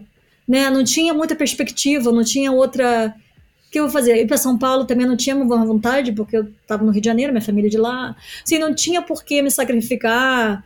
Eu já estava no melhor. E aí? Né? Então, o pensamento era dar aula, então fazer mestrado. Então, esse é o segundo passo, quero fazer mestrado mesmo. E aí eu, eu achei um mestrado que me que era perfeito para mim, que era um mestrado voltado à cidade. Né, um mestrado que via os problemas da cidade, trabalhava com problemas sociais, né? Não necessariamente era problema social, qualquer problema que voltava para a gente botar de novo design na cidade. E aí eu já fui com a mentalidade, vou trabalhar, vou desenvolver esse trabalho social, né? De, o que que o, né, a pobreza, o que que é a pobreza e ah, o que, gente, que o design pode fazer. plantar uma semente que assim que eu tô, eu também quero, enfim, eu quero doutorado, tá? Então, mas estou indo passo por passo. E eu não tinha pensado nisso. E eu vi a faculdade que tu fez lá, né? Na, na... Tá muito diferente um agora, não é a faculdade. Não é, mas é, mas tem um amigo que passou por lá também, mas faz pouco tempo, inclusive. Hum. E não é e, cara, é legal galera. isso, cara. Eu nunca tinha pensado nesse, nesse sentido, assim, de fazer. Mas design. eu que botei essa perspectiva nesse sentido, ah, né? Porque eu já assim, vinha. Tá me vendendo, eu entendi. Não, é verdade, porque as pessoas iam para lá com várias outras perspectivas, mas eu vi que eu poderia botar o, o que eu queria estudar nesse framework, entendeu? Eu não estava dizendo no, na brochura você vai trabalhar com trabalhos sociais ou com problemas sociais. Não, ele estava falando que tem a cidade, a cidade é onde né, a gente põe de volta o nosso design, pensando nos problemáticas da cidade. Tanto que a gente viajou para Nova Delhi, né, em, na, na, na Índia, para entender a cidade lá, e uma outra completamente contrastada, que era, que era que foi Dubai, que é uma cidade completamente nova, uma cidade completamente velha, e foi super interessante que a parte de, de entender cidades, os problemas, a gente escaneava as coisas, via, trabalhava, é, entendia sociologicamente, historicamente, foi super interessante, assim, maravilhoso, mas as pessoas não estão mais lá que, que fizeram esse curso e o curso está bem diferente. Eu dei aula depois, né? Bom, isso é. Estou falando, eu tenho, eu tenho muita coisa, de, muita coisa para falar, Léo. É muito tempo. Por eu favor. Nem cheguei ainda. Calma, nem cheguei não, ainda. não, tu tá com pressa. Eu não tô com pressa, então vamos, vamos. eu vamos daqui a pouco eu tenho que ir embora, Léo. Então vamos, então vamos. Então acelera. Ah, é, Bom, é isso. Aí eu fui, eu por, por Iomar ter escolhido a Holanda, e eu, escolhi, achei esse curso que então nós fomos e ficamos em Roterdã. É o Den Haag, que é na Haia, é a cidade onde ele fazia o curso, e eu fiz em Breda, que é um pouco no sul. Né? Então a gente ficou no meio das duas, que a Roterdã é a cidade, segunda cidade maior da Holanda, primeira é Amsterdã, né, que era mais, era mais Eu adorei longe. conhecer lá. Tem aquelas casinhas de lado, aquelas coisas Linda. É, Lindo, super legal. Uns prédios fiquei muito diferentões, Muito louco. assim. você- é, é, a Segunda Guerra Mundial, é, né, eles refizeram tudo. Destruíram tudo. Então, pois é, aí eu, com seis meses lá fazendo mestrado, eu tinha aula, assim, três vezes por semana. E nesse ritmo que eu já tava vindo, eu tava vindo de ritmo de 5 horas da manhã, trabalhando até 4 horas da manhã. Tipo, eu comecei a me ver, cara, o que eu vou fazer aqui? Tipo, eu, eu tava sem saber o que fazer com o meu tempo, entendeu? Porque era muito tempo. Então eu comecei, eu falei, não vou fazer um vou fazer um, um como eu, lá eu era estudante, né? Isso já tinha na, na já senior designer, já, é, eu já tava senior na Ana Couto. O próximo passo era ser coordenadora de design, que na época era isso, né? Que já tava já com, sei lá, sete anos de desde 17 aos 24, entendeu? Você já, já tinha isso tudo de design, né? Mas que você vai para Holanda, você se você está estudando, você só pode ser intern, né? Você não pode você tem que ser fazer um estágio. Tipo E estágio aí, mesmo, assim. Tu voltou, estágio mesmo. voltou. aham. Você volta para trás. Volta para trás no sentido, não voltei para trás, obviamente, Sim, porque sim. eles Um viram sentido que só não... de. só É, significado. nome ali, né? E dinheiro, aham. né? É dinheiro e significado. É uma porta para você entrar, né? E aí foi, eu fiz várias entrevistas em vários lugares e estudo Dumba. é, eu fiz entrevista e fiquei três meses, três meses eu nunca saí. Fiquei quase nove anos lá. Que as pessoas me zoavam que eu, é, é, né, oito anos lá, eu falava que a Regiane ainda é intern, né? Porque normalmente todo mundo que vai embora depois. São três meses de, de, de, de internship, né? De Uhum. estágio. E depois você ganha um livro, né? Quando você sai desse estágio. E eu nunca ganhei esse livro, porque eu nunca saí, né? Eu sempre falava, eu quero um Tá lá, eterna. eu quero o livro. Aí quando eu saí, eu quis o livro. Eu, quis, eu quero, quero meu livro de estagiário. Esse livro, tipo assim, é, exatamente. Esse livro Ah, é não me meu. deram, eu vou fazer o meu, cara. Então, Não, foi engraçado. Mas é isso, né? Estudo Dumba foi, tipo, vamos dizer, o amor da minha vida, né? Como designer. Eu encaixei. Eu encaixei no Estudo Dumba. é, eu não, não falava língua, mas eu falava a língua de design, da, do- acho que do estúdio, né? E a gente se encaixou. Era uma das únicas mulheres, né? Na verdade, eu era a única mulher é, é, com né, full time, né? É, tinha estagiários mulheres que vinham. Depois veio Ana, uma outra designer, e mais depois de cinco anos começou a ter mais um equilíbrio de design de mulheres lá. Mas era basicamente a mesma história, né? Homem e eu. Ana Couto foi a única experiência que eu tive que era mais mulher, tinha muita mulher na Ana Couto. Impressionante, foi bem. Tanto que essa noção né, de mulher em design, quando eu vim pra cá, era muito forte. E no Brasil, a minha experiência na Couto foi super saudável nesse sentido, né? Porque todas, as três pessoas, né, que eram coordenadoras e a, e a as- Ana é super responsável por isso, assim, no Brasil, assim, É, dessa né? cultura, né? De, É, de- sim. Era a Beta. Ta- Natasha e a Ana, né? A Ana, obviamente, mas a Natasha e a Beta eram as, eram as diretoras de criações, vamos dizer, né? Só mulher, só mulher de lá, né? Então, e é bem interessante essa perspectiva de, de ter uma outra noção, né? De saber que você, você pode, né? Essa, essa importância. Então, isso, o Estúdio Dumba, eu né, trabalhei muito lá, né? Eu fiquei muito e Estudo Numa era, era muito diferente, obvi- obviamente, uma outra geração que eu, que eu vivia, né? Onde não tinha, não tinha nenhum. era- a gente brincava que era um zoológico, porque era você fazia o trabalho, você falava com o cliente, você. é, e minha primeira vez que eu tive que apresentar uma coisa, o, o diretor de criação, né, que era o Michel Dubois, e ninguém direcionava nada necessariamente, estava todo mundo fazendo e fazendo o melhor que podia, e todo mundo tomava essa responsabilidade. Não existe ninguém babysitting, né, fazendo é, esse papel. naquela época. Todo mundo, era um grupo muito pequeno que amava o que fazia. Isso, e realmente é o que eu experienciei. Os meus amigos né, são extremamente importantíssimos lá. Fiz uma família, basicamente, de amizade local. E mas a partir do momento né, que eu fiquei quase nove anos, né, ou foi oito anos, é, eu fiquei nove anos na Holanda, mais oito anos lá, e eu comecei, é, porque eu comecei a dar aula também, né, e eu, aí eu comecei a dar aula na, no bacharelado e no mestrado, e no mestrado eu dei aula no mestrado que eu fui dar, fazer, né, e foi um, momento muito interessante, porque eu comecei a dar aula junto com os professores que me foram meus professores, e eu era a única mulher também do grupo, e e era a, no, a, mais nova e a única mulher. Eu, eu tive diarreia por seis meses, toda vez, meia hora antes da aula. Isso é um fato, tá? Eu tive um cagaço. Muito, porque literalmente. Você, cagaço, literalmente, porque você tinha que dar aula em frente de todas as pessoas que foram seus mestrando. Falando uma língua complicadíssima. Não, eu tava falando inglês, né? Um mestrado. Ah, ah, tá. é um mestrado, interna mestrado internacional. Mas o, o, o, bacharelado era em, em holandês, né? Mas eu falava eu falava inglês e eles falavam holandês comigo, né? Então ficava... Sim, porque eles têm um grande problema com isso, assim, né? Eles, cara, é que nem francês, né? Os caras, meu, falam francês, velho. Né? Até fala inglês ali quando pedem. Não, mas... os holandeses falam inglês naturalmente, mas quando você está na escola, eu estava já, é. já, aprendendo holandês, mal e porcamente, mas eu ouvia, eu entendia mais do que eu falava, né? Porque falar profissionalmente, você tem que ter uma fluência, uma fluência que é diferente de falar, vamos lá tomar um café e bater papo com um amigo, diferente de falar profissionalmente, dar palestra, dar aula. É, né? concatenar tem... ideias, né? É, muito diferente. uma ideia, é bem diferente. Então, não, eu falava inglês e eles falavam holandês comigo e assim que, que, que foi, mas no mestrado não. Mas foi isso, então eu trabalhei, eu estava trabalhando muito de novo, estava trabalhando sábados, dando um bacharelado, segunda-feira no mestrado, trabalhando no estúdio Dumba, né, e, e casada naquela época, etc.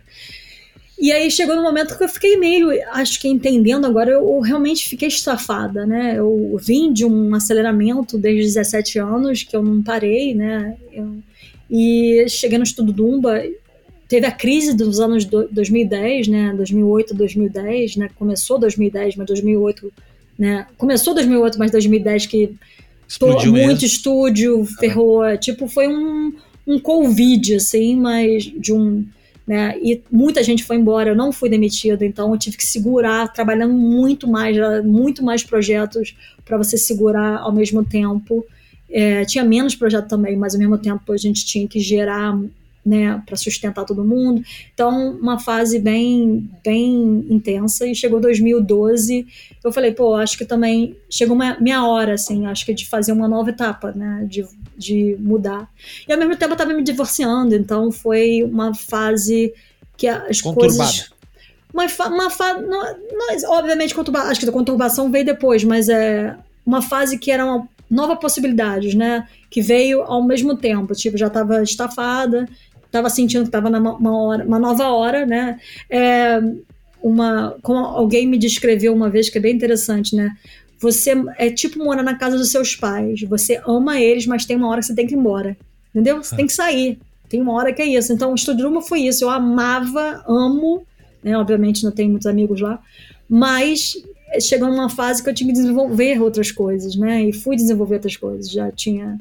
É, e, e foi isso. Aí eu, eu fui chamada para trabalhar na Wolf Hollands, que eu tinha um amigo que é lá. Gigante. Uhum. Que é uma gigante. E eu falei, pô, essa é uma, uma nova fase, uma nova oportunidade de, de me desenvolver de uma outra forma, que é o Wolf Hollands é um, país na, na Inglaterra, ainda na Europa, mas tem clientes muito maiores, etc. Sim, e daí a Europa para ti ficou ótima, tipo perante a Nova York, assim, quando tu foi pra ah, Europa. Não, tu... a Europa eu tô em casa. Eu Aí é, né? Tipo, uh -huh, é, não tem. Não sei o que, é que, que é. De que eu percebi. É que assim, meu, as pessoas elas têm um, aqui no Brasil, por exemplo, as pessoas têm um lance de ficar rico, de ficar milionário, de hum, vai para os Estados Unidos. É, e aqui, e aí não, cara. Aí a galera, tipo, mano, eu quero viver, entendeu? As pessoas trabalham até certo a Europa horário nem, não fica, você não fica rico. Na verdade, aqui é muito diferente. É, é é ganhar dinheiro, é, ganha diferente. dinheiro nos Estados Unidos. O gap é diferente, assim, as pessoas que são milionárias aí, elas vão no mesmo restaurante que a pessoa que, que trabalha, que é médico, entendeu? Assim, então, é, é uma sociedade muito mais igual, né? Assim, tecnicamente. Não, o, não tinha uma, um disparate tão grande entre os salários. Eu ganhava muito pouco no estúdio do Umba, mas é, todo mundo ganhava, ganhava bem, conseguia viver, entendeu? Assim, não, não é para ganhar muito, né? Mas fazia, fazíamos o que a gente gostava, etc. Então, é, não, bom, outra, outra fase mais é, a disparidade, né, de, de, não é tão grande das pessoas, né? É, não parece, pelo menos, né? Isso, isso. Não, dentro, não, não, dentro, não do é seu, dentro do seu escritório, vamos dizer, né? É, tem um, uma disparidade, tanto que por isso que existe um respeito. Eu acho que todo mundo trabalhava muito intensamente. Eu, eu entendi que é trabalhar em. Eu trabalhei muitas horas no Brasil, mas o trabalho na Holanda era muito organizado. Então eu fiquei impressionada como eram. Assim, eu não tenho como descrever isso, porque era muito mais intenso. Eu trabalhei muito mais intenso e focada, porque tinha uma organização muito forte. No Brasil, tudo meio vai lá da é. cá. E isso faz com que você disperse muita energia. É, não, e... é tudo muito refação, é tudo muito desorganizado. Não tem organizado, não tem uma, é. não tem um, uma conversa do que, que, será isso se a gente é. passar. É então, é muita emoção, né? Aqui é muito emocional, todo mundo é emocionado. Bem, e aí é uma bem, galera um pouco mais cartesiana, né? Bem, bem, bem, bem interessante viver isso e aprendi muito a, a é, a entender, botar emoção, mas no momento certo, na hora certa, né, esperar e etc. E, e isso me ajudou muito a, a é, conceituar, ter espaço para explorar, sem o tem que ser para amanhã. Né? Uhum. No Brasil era tudo para amanhã, tudo para hoje, é. tudo para amanhã. É, e não, não precisava disso, eu poderia realmente amadurecer. Então, para mim, depois disso tudo, né, que foi minha base, né, que eu entrei com o portfólio no, no Estudo Dumba com o portfólio que eu tive no Brasil, né, e, mas eu desenvolvi, amadureci, consegui de, ir adentro e teve as oportunidades para mostrar realmente minha expressão, porque na Ana cara, todos os trabalhos eu lembro que a Ana ligava para eu fazer o trabalho para mostrar que era criativo, porque eu era muito louca, vamos dizer, louca, mais expressiva, etc, né? E, e na Holanda isso foi aflorou, coisa que não aflorava no Brasil, né? Eu, eu não tinha não tinha um solo comercial desse tipo de trabalho que eu fiz posters aqui para sinfonieta, para trabalho cultural, coisas que não que obviamente eu não tive essa oportunidade no Brasil para desenvolver. Obviamente em São Paulo você tem muito mais, uh, né? O Kiko Farca de você ver esses trabalhos maravilhosos que eles fazem uh, mas que eu não tive essa oportunidade. Então, eu vi, eu desenvolvi nesse momento. Ao mesmo tempo, já fazendo trabalho social, que eu não estava fazendo trabalho social com né, design, mas eu conheci é, uma mulher, uma mulher, uh, uma, uma mulher holandesa que foi para o Peru começar um hospital de criança. E eu conheci ela e eu comecei a ajudar ela. Estou ajudando há 20 anos já, fazendo trabalho. E isso é um trabalho que eu consegui a associar, né? É, eu tenho um trabalho que para ganhar dinheiro, vamos dizer, né? Obviamente que eu ponho meu coração lá e não, não é menor por isso, mas tem um trabalho que é especialmente é um trabalho que conecta comigo com a necessidade ou com com algo que né, lida com a dor, né, com a medicina, lida com e isso foi aflorando ainda mais. Eu comecei a fazer trabalhos é, quando eu vim para a Inglaterra Aí eu peguei o trabalho da, do All Fallens, foi a oportunidade de come, recomeçar, né? Foi muito difícil, uma, uma fase muito difícil, porque na All Fallens, em um ano eu percebi que eu não ia. Não era a mesma mentalidade que o estúdio Dumba, era uma outra estrutura bem diferente, uma, uma, uma estrutura muito mais competitiva. Mais uh, business.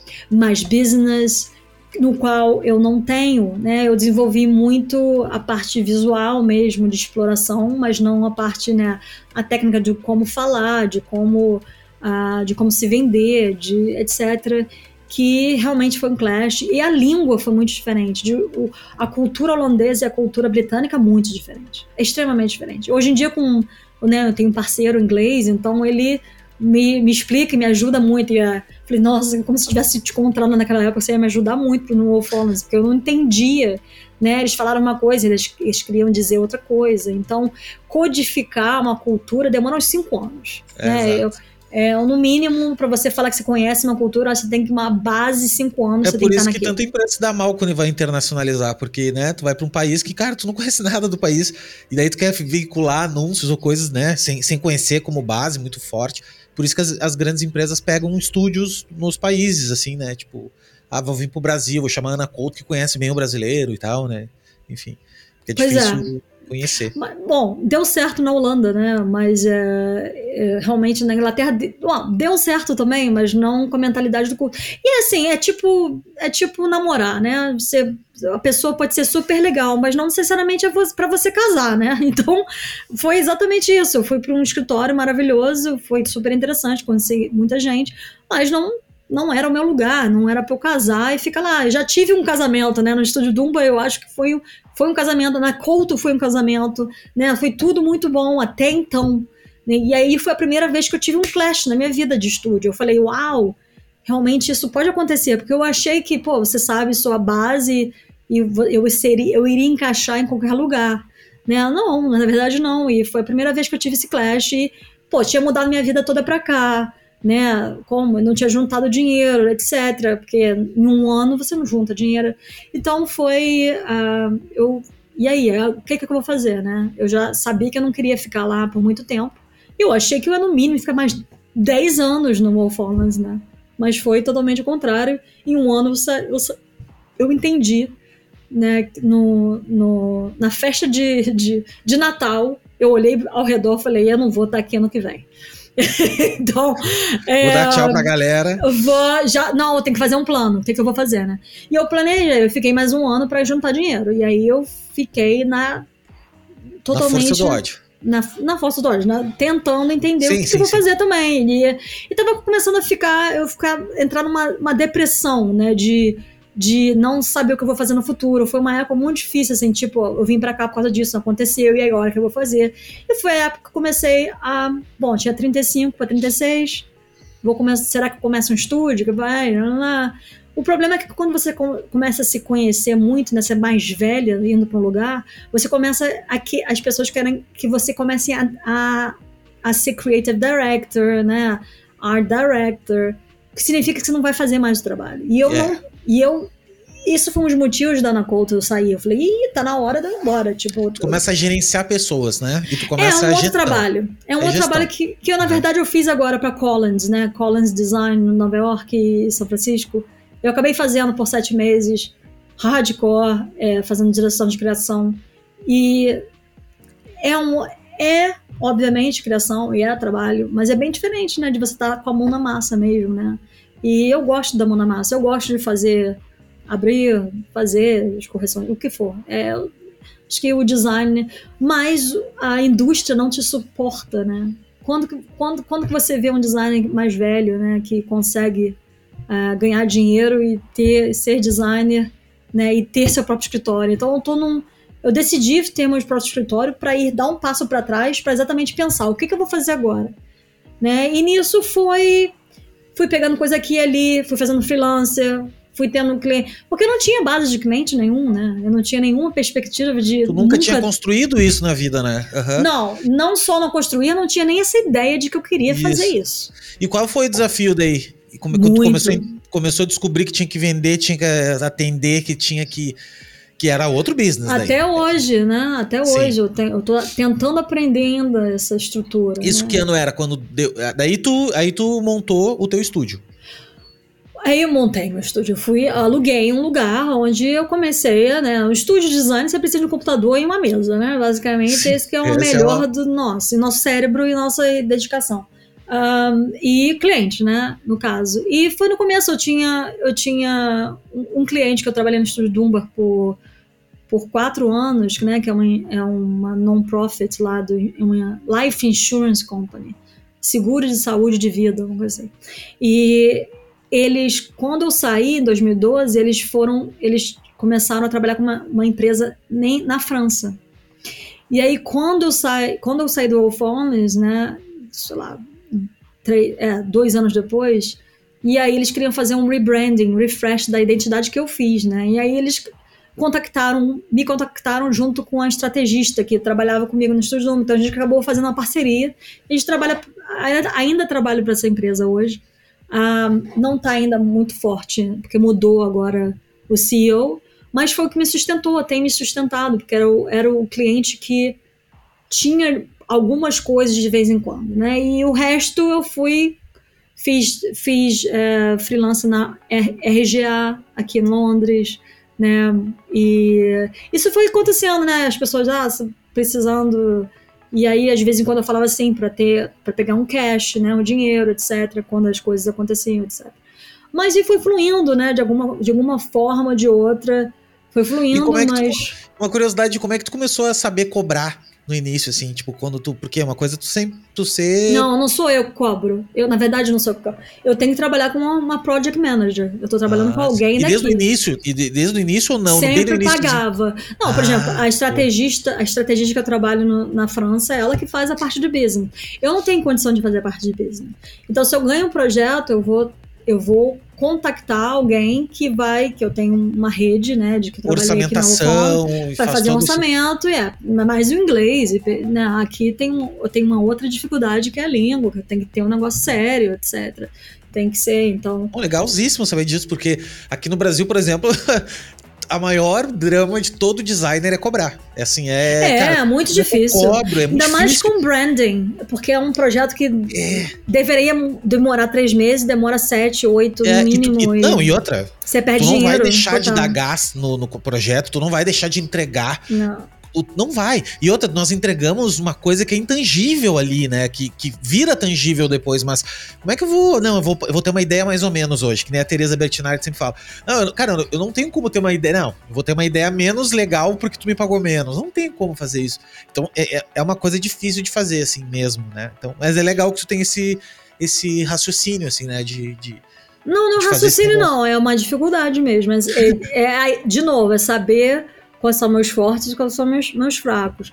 Mas ao, me, ao mesmo tempo é, é, entender. Também eu não consegui ter uma estrutura ainda, né? Porque você tem que ter uma, um tipo de cliente grande para poder ter esse. para eu ter alguém trabalhando junto comigo 100%. Né? E nesse momento eu trabalhei com uma empresa. É, entendendo como que eu vou viver. Eu tô num processo criativo no meu estúdio.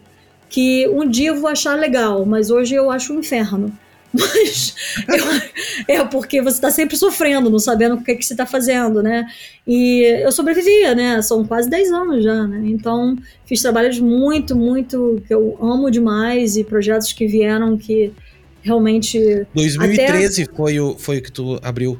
2014. 14. 2014. 2014. Então são nove anos, dez anos daqui a pouco.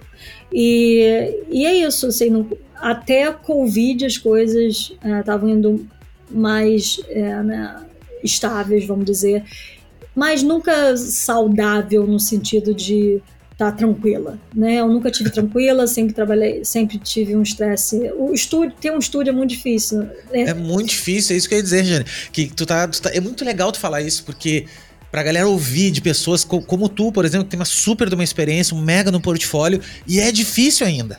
Mas a gente falando de terapia, é isso que eu falo é. na terapia. Porque como que eu concilio, né, o, a criação e como concilio ganhar dinheiro? E eu não consegui. Tem gente que consegue.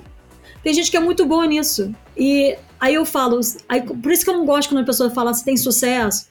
Eu, eu fui chamada a ser AGI member, né? AGI numa época que eu tinha menos projetos. Foi depois da pandemia, né? Agora, ano passado, e eu tive, eu ganhei, eu ganhei uma proposta para trabalhar na, na Collins. Eles eh, pediram para ser empregada da Collins. Eu falei, não, não vou, não vou morar nos Estados Unidos, já sei que eu não vou morar. E aí acabei fazendo freelancer, né? Porque eles falaram, ah, a gente precisa de alguém pelo menos por algum tempo, até a gente achar alguém. Um, e eu acabei ficando dois meses, sete meses com eles. E foi maravilhoso. Uma empresa, uma empresa que tem a mesma noção, ou, a vontade de criar. Você vê pelo trabalho. O Brian, o Brian Collins é, tem é. essa. essa acho, tudo o que eu tive no Hair Dumba, né, no estúdio Dumba, que é o Hair Dumba que começou, né, é isso, né, eu conheci ele, graças a Deus, e eu vi é essa paixão, essa naturalidade, é sobre o design, o design soluciona, não é alguém... É, são pessoas que te inspiram, quando tu vê falar assim, tu vê, é isso que eu quero é, fazer da minha vida. É, exatamente. É. Então a empresa dele teve isso, então eu fiquei muito feliz de trabalhar por um tempo, mas foi nessa época que eu fui chamada pro ADI, né, que eu, que eu na verdade, eu fui chamada pro ADI antes do Covid, mas tudo parou, né? E eu entrei no EJA. E foi, e foi muito esquisito para mim, porque eu falei assim, nossa, eu tô, tipo, é o maior reconhecimento da nossa profissão. E eu me sinto uma merda, porque eu não tô conseguindo ainda ter né, um sustento sozinho. Eu tenho que ir fazer freelance, eu tenho é, sendo uma mulher na, brasileira, tudo, tem tudo. É muito obviamente, bom falar isso, cara, porque é, é o sofrimento, cara, que a gente passa.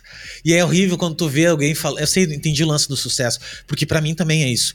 É, assim, sucesso para mim é o que tu acha que é sucesso. Sucesso para mim é trabalhar com o que eu gosto. Para mim isso é um sucesso. Eu estar tá aqui conversando com uma pessoa que nem tu, pagando as minhas contas ali, mesmo que sofrendo às vezes, mas pagando e acontecendo mesmo que às vezes também fazendo uns freelances de coisas que eu não quero fazer, mas vamos lá, tem que pagar. Para mim isso é sucesso. E cara, na nossa sociedade, aqui no Brasil ao menos, sucesso de repente é outra coisa, né? Daqui a pouco é tu ser famosão e ter carro importado e tu tá com um apartamento não sei aonde, sabe? Essas coisas assim mais, mais é, clichês. E se tu não tem uma análise boa e realmente não te conhece, tu fica sofrendo um pouco, porque às vezes tu olha pro lado, principalmente nessas redes sociais e tudo, né? Que a gente olha todo mundo é feliz, todo mundo é super bem sucedido. E não, cara, a nossa profissão ela é complexa, ela é dureza. E, é, e a outra coisa que eu vou te falar assim também, que às vezes a gente vê grandes empresários, e é, tem, não são todos, né? Mas muitos deles, cara, é, tem o business como principal negócio, sabe? Então não interessa se eles vão contratar pessoas menos qualificadas lá e vão pagar um, ou mais qualificadas e pagar um salário muito ruim para essas pessoas produzirem. Então, rola também isso, assim, né? Às vezes tem, tem grandes empresas, grandes agências que são. Não é que exploram as pessoas, mas que estão no business só, entendeu? Elas não estão com esse pensamento de design, de. Não estão, velho. E isso é, dure, é dureza também, entendeu? Então, é, mas legal, foi legal, eu tive, eu tive um papo com o Brian Collins sobre isso. Ele falou assim: é isso que eu, que eu acho que é. Ele, ele, o, pa, o partner, ele, o o sócio dele é de business, né? Mas o nome da empresa é ele, né? Então é ele que é, o foco é gráfico, mas tem que fazer business. Eles fazem trabalho também que é, né, para ter dinheiro. Tem que ter, é uma empresa imensa. Tem que ter, entendeu? Sim. Esse é o problema. Eu tem que ter e tem que ter equilibrado e às vezes desequilibra, porque é assim, a vida não é totalmente uma linha reta, porque senão você tá morto, né? Você tem que estar tá lá indo e volta, indo e volta. Mas eu, o meu tá bem desequilibrado porque eu ainda não consegui ainda essa parceria ou esse entendimento ou, ou, essa estrutura. Eu tentei várias coisas, fiz, trabalhei com uma empresa onde eu fiz visa por muito tempo e me sustentou por muito tempo e eu fui a parte criativa de uma empresa que é mais mesmo project manager e eles tinham esse cliente, acabei sendo, né? Eu achei que a gente ia fazer parceria e continuar, ia ser saudável. Aconteceu que não, a cultura era tão diferente, né, do design deles que não deu certo. E depois eu comecei a trabalhar lado ao lado de um amigo meu, o Chris, que a gente ficou um tempo juntos, mas não necessariamente fazendo todos os projetos juntos, mas ele sentava do meu lado, a gente compartilhava tudo e tentava pegar clientes, ele vem cliente do lado dele, vem cliente do meu lado. Eu fazia, mas ele, a gente estava como um time, a gente ia para o cliente como um time, ajudou muito. Na pandemia ele foi embora porque, obviamente, né, ficou muito difícil e, e ele foi trabalhar num estúdio. E é isso, eu continuo, mas ainda fazendo esse tentando achar. Essa, é, é, assim, equilíbrio de pratos, né? O equilíbrio é. dos pratos. E o livro chegou onde? Vamos chegar no livro agora. Pô, o livro foi bem interessante, porque o livro foi antes da pandemia. Eu alguém falou. Eu, eu tava falando sobre a dislexia e eu dou palestra. É, desde... eu ia te falar, porque, pô, dislexia se sempre foi pois um problema. É. Aos 17 anos, aos 27 anos, eu comecei a dar palestra. Eu botei meu site no ar e comecei a botar. É, as pessoas, come, como o site do Estudo Dunbar não estava atualizado, as pessoas vinham para mim para eu dar palestra, porque eu tinha muito trabalho de Estudo Dunbar lá. E todos os alunos vinham por mim. Então eu comecei a dar muita palestra em escola, muito. Eu já viajei a Europa inteira, muitos países no mundo também mas só dando palestra em escola. Eu, eu tive, assim, muito workshop. Eu, eu, conheço muitas escolas e é fantástico ver isso, assim. E eu pensar que eu fiz uma faculdade que, tipo, não é nem um começo do que as pessoas existem na Europa como cultura, assim, é impressionante. Anyway, isso realmente é uma experiência incalculável e inenarrável, assim, de quantas escolas, e é muito maneiro, muito maneiro. E comecei a dar uma. Não parei até hoje. Eu sempre acho, ah, ano que vem vão parar de me pedir para dar palestra. Mas é gostoso, é muito gostoso. Mas, mas o, o, negócio que é interessante é que depois do Me Too, né, mudou muito, foi radical, assim, né? E aí realmente, que eu já tava, era sempre homem e eu, só homem e eu, só homem. Nunca tive de 27 aos, aos 40, vamos dizer, porque mudou 4 anos, 5 anos atrás, né? Era só uma mulher e tudo homem e do nada começou a boom, né? As pessoas forçaram a ter e mudou, sendo maravilhoso. Mas o livro, o livro veio de uma conversa com uma amiga minha falando sobre, ah, eu acho, não sei, eu tenho uma, eu acho que eu tenho dificuldade de, né, de comunicar, etc. Ela falou assim, como que você tem dificuldade de comunicar? Você dá palestra, na, no, assim, se você não pudesse comunicar, as pessoas não chamavam para você dar palestra. Já. Então, pelo amor de Deus. Então, por que que você, ela falou, foi muito interessante, por que que você não não é, falar de repente é melhor do que escrever, porque escrever realmente eu acho muito difícil. Mas fala escrevendo. É, é, se narra, vai narrando se e vai narra uhum. e você escreve depois a sua narração de como você está falando, não tentar escrever por escrever. Então é aí que você vai. E foi muito interessante, por exemplo, ah, interessante. Aí comecei a olhar minhas palestras, que eu, eu organizo tudo, né? E porque quando as palestras têm tema, eu tenho que pensar naquele tema. Uhum. Né? Tipo uma palestra que foi. Inteligência artificial, sei lá, alguma coisa que tu tem que falar sobre é. isso. Não, uhum. é, não, necessariamente tem que ir adentro, mas é o caminho da palestra, né? Se uma palestra fala sobre medo, aí você tem que falar um negócio sobre medo. Teve uma palestra que, que é clássica, que é uma da parte do meu livro, que as pessoas rirem, que, é, que fala sobre o papel digital, né? Sobre.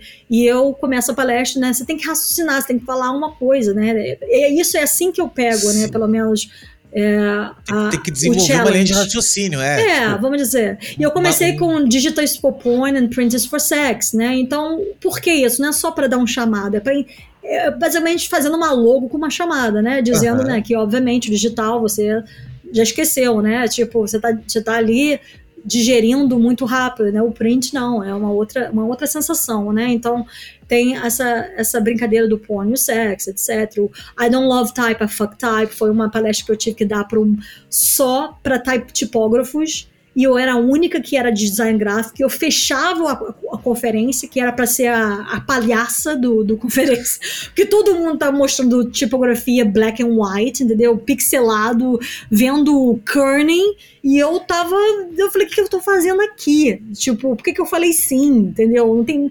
E aí eu tive que quebrar, né? E foi hilário, porque era só gente mesmo tipógrafo, e eu falei, gente, desculpa, mas eu não sou designer, primeiramente. Segundo, eu não gosto de I don't love, eu não amo tipografia. Quando eu falei isso, Sim, e foi a primeira, sala, né? Vou, a galera fez assim, oh! foi Vou a melhor. Tipo, uhum. foi o melhor é, é, stand-up comedy que eu já tive na minha vida, assim, porque eu falei, não, se amor, se a, o significado de amor é né? Não, não tocar, preservar, não, eu não amo. Eu I fuck type, né? Aí eu falo, né, que eu brinco com type, porque type para mim é imagem, blá blá. Foi tu que criou isso aí, fake type, porque tinha uma, uma bolsa, uma coisa que eu vi, acho que no teu Instagram. É minha. É minha. Cara, incrível. É, eu, eu é do meu livro. É do é. meu livro, é do meu livro. É um dos, um dos capítulos, mas veio por eu estar nessa nessa conferência e ter que sa e aí o que, que eu falo que que eu, como que eu chego para umas pessoas dessa para eles aceitarem a minha tipografia que é muito diferente da tipografia deles então eu quebrei né esse esse essa conversação vamos dizer é, então é assim que eu usei e, eu peguei isso quando eu olhei né todas as palestras que eu tinha temáticas e, e pensamentos sobre design eu vi e sobre minhas histórias né trabalhando etc eu vi que eu tinha mais ou menos 25 capítulos e e eu decidi, pô, vou desenvolver mais adentro os assuntos, né? Porque para palestra é muito rápido, é, são tópicos que você fala em segundos. E eu comecei realmente a escrever muito rápido, do meu jeito. E eu escrevi em uma semana. Porque eu acordava 5 da manhã e bum, escrevia, trabalhava de noite até 3 da manhã. É, e assim, tu já tava com aquilo tudo já na sabia. cabeça. É, já estava há 15 anos só já lá. transcrever. é. Exatamente. Eu queria fazer porque eu não gosto de escrever. Então, para mim, foi só realmente. E aí eu contactei, porque eu tenho um outro projeto que é o Dr. Girafa, que junta toda a medicina com, com design, que ela foi a escritora do livro e eu pedi para ela fazer a revisão do meu livro. E aí eu apresentei para Carlton Print uh, e para vários outros. Carlton... Eu amo, cara. Dia assim, ó. São assim que eu ficar rico, eu comprarei todos os livros deles. Porque, Eles são fantásticos. cara, são fantásticos. E eles, e eles É. agora eles acertaram a mão do, do, do Instagram, que eles fazem assim, ficam folheando os livrinhos. Ah, o barulhinho. Sabe, dá vontade de sentir o cheiro do livro, sabe? É, é, é incrível. Eles são É incríveis. um casal só, e eles começaram também, é um side hustle, e aí ficou, né? É E maravilhoso. estão fazendo muito livro. E é a primeira vez que eles fazem um livro escrito, né? Eles estão fazendo um livro de imagem. E eu falei, não, eu não quero imagem, é só escrito.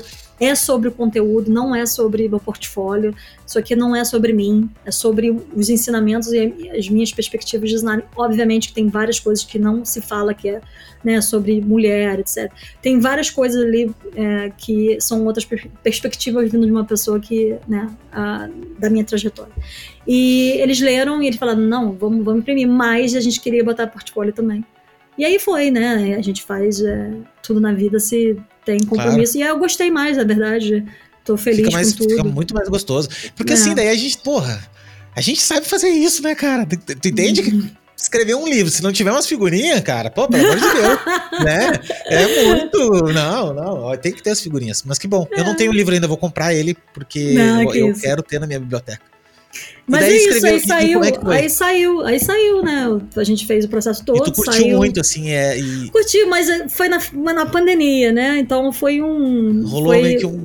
Não foi, não foi que aham. você, né? Eu nunca assinei, eu não, não tive um momento tipo, ah, foi um lançamento. Foi um post de Instagram e eu fiz alguns podcasts, mas não teve, nunca tive esse momento, eu sou uma escritora, né? Ou escrevi um livro, né?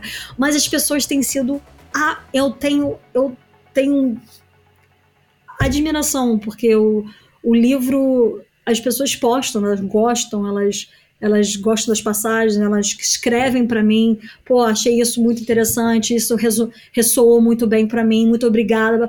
Então tem uma conexão que é isso que eu queria, é a palavra e a experiência que eu queria, não, porque não é para mim, não é para você olhar para mim, é por mim, né, que veio essa experiência desde os 17 anos e que tem algumas conclusões no caminho que eu gostaria de dividir. E aí, será que você também pensa dessa forma e né, ter discussões e, e etc. E, e tem tido muito carinho, muito. Eu tenho muitas. Até hoje as pessoas ainda põem stories eu vejo. fico muito, muito Volta e meia aparece alguém. E todo mundo designer, né? Então, assim, as fotos incrível, cara. A galera tira umas fotos, assim, muito legal. E eu achei, É. eu acho que, que arrasou fazendo, sabe? Arrasou essa questão, assim, do livro. Regiane, é o seguinte, eu quero te fazer uma pergunta agora, que é, que é assim, ó, de- dentro desses 20, mais de 20 anos aí que tu tem caminhando, o que que tu aprendeu que tu, olha, se tu tivesse como mandar um e-mail pra ti lá atrás, e tu dissesse, assim, pra, pra, pra ti novinha, que tu aprendeu, assim, que tu, porra, cara, isso aqui atalharia pra mim um caminho. Não, não que precisasse ser atalhado, mas uma coisa que tu, que hoje, assim, tu, tu deixaria de registro.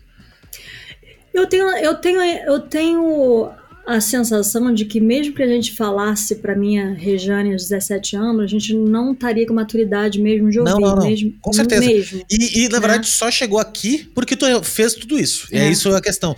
Mas é que se tu tivesse que dar um resumo pra alguém que tá ouvindo agora, por exemplo, sabe? Uma Eu não coisa tem assim como que... resumir, eu acho que é uma coisa muito pessoal. Se é para mim mesmo, eu ia falar realmente as suas intuições estão certas.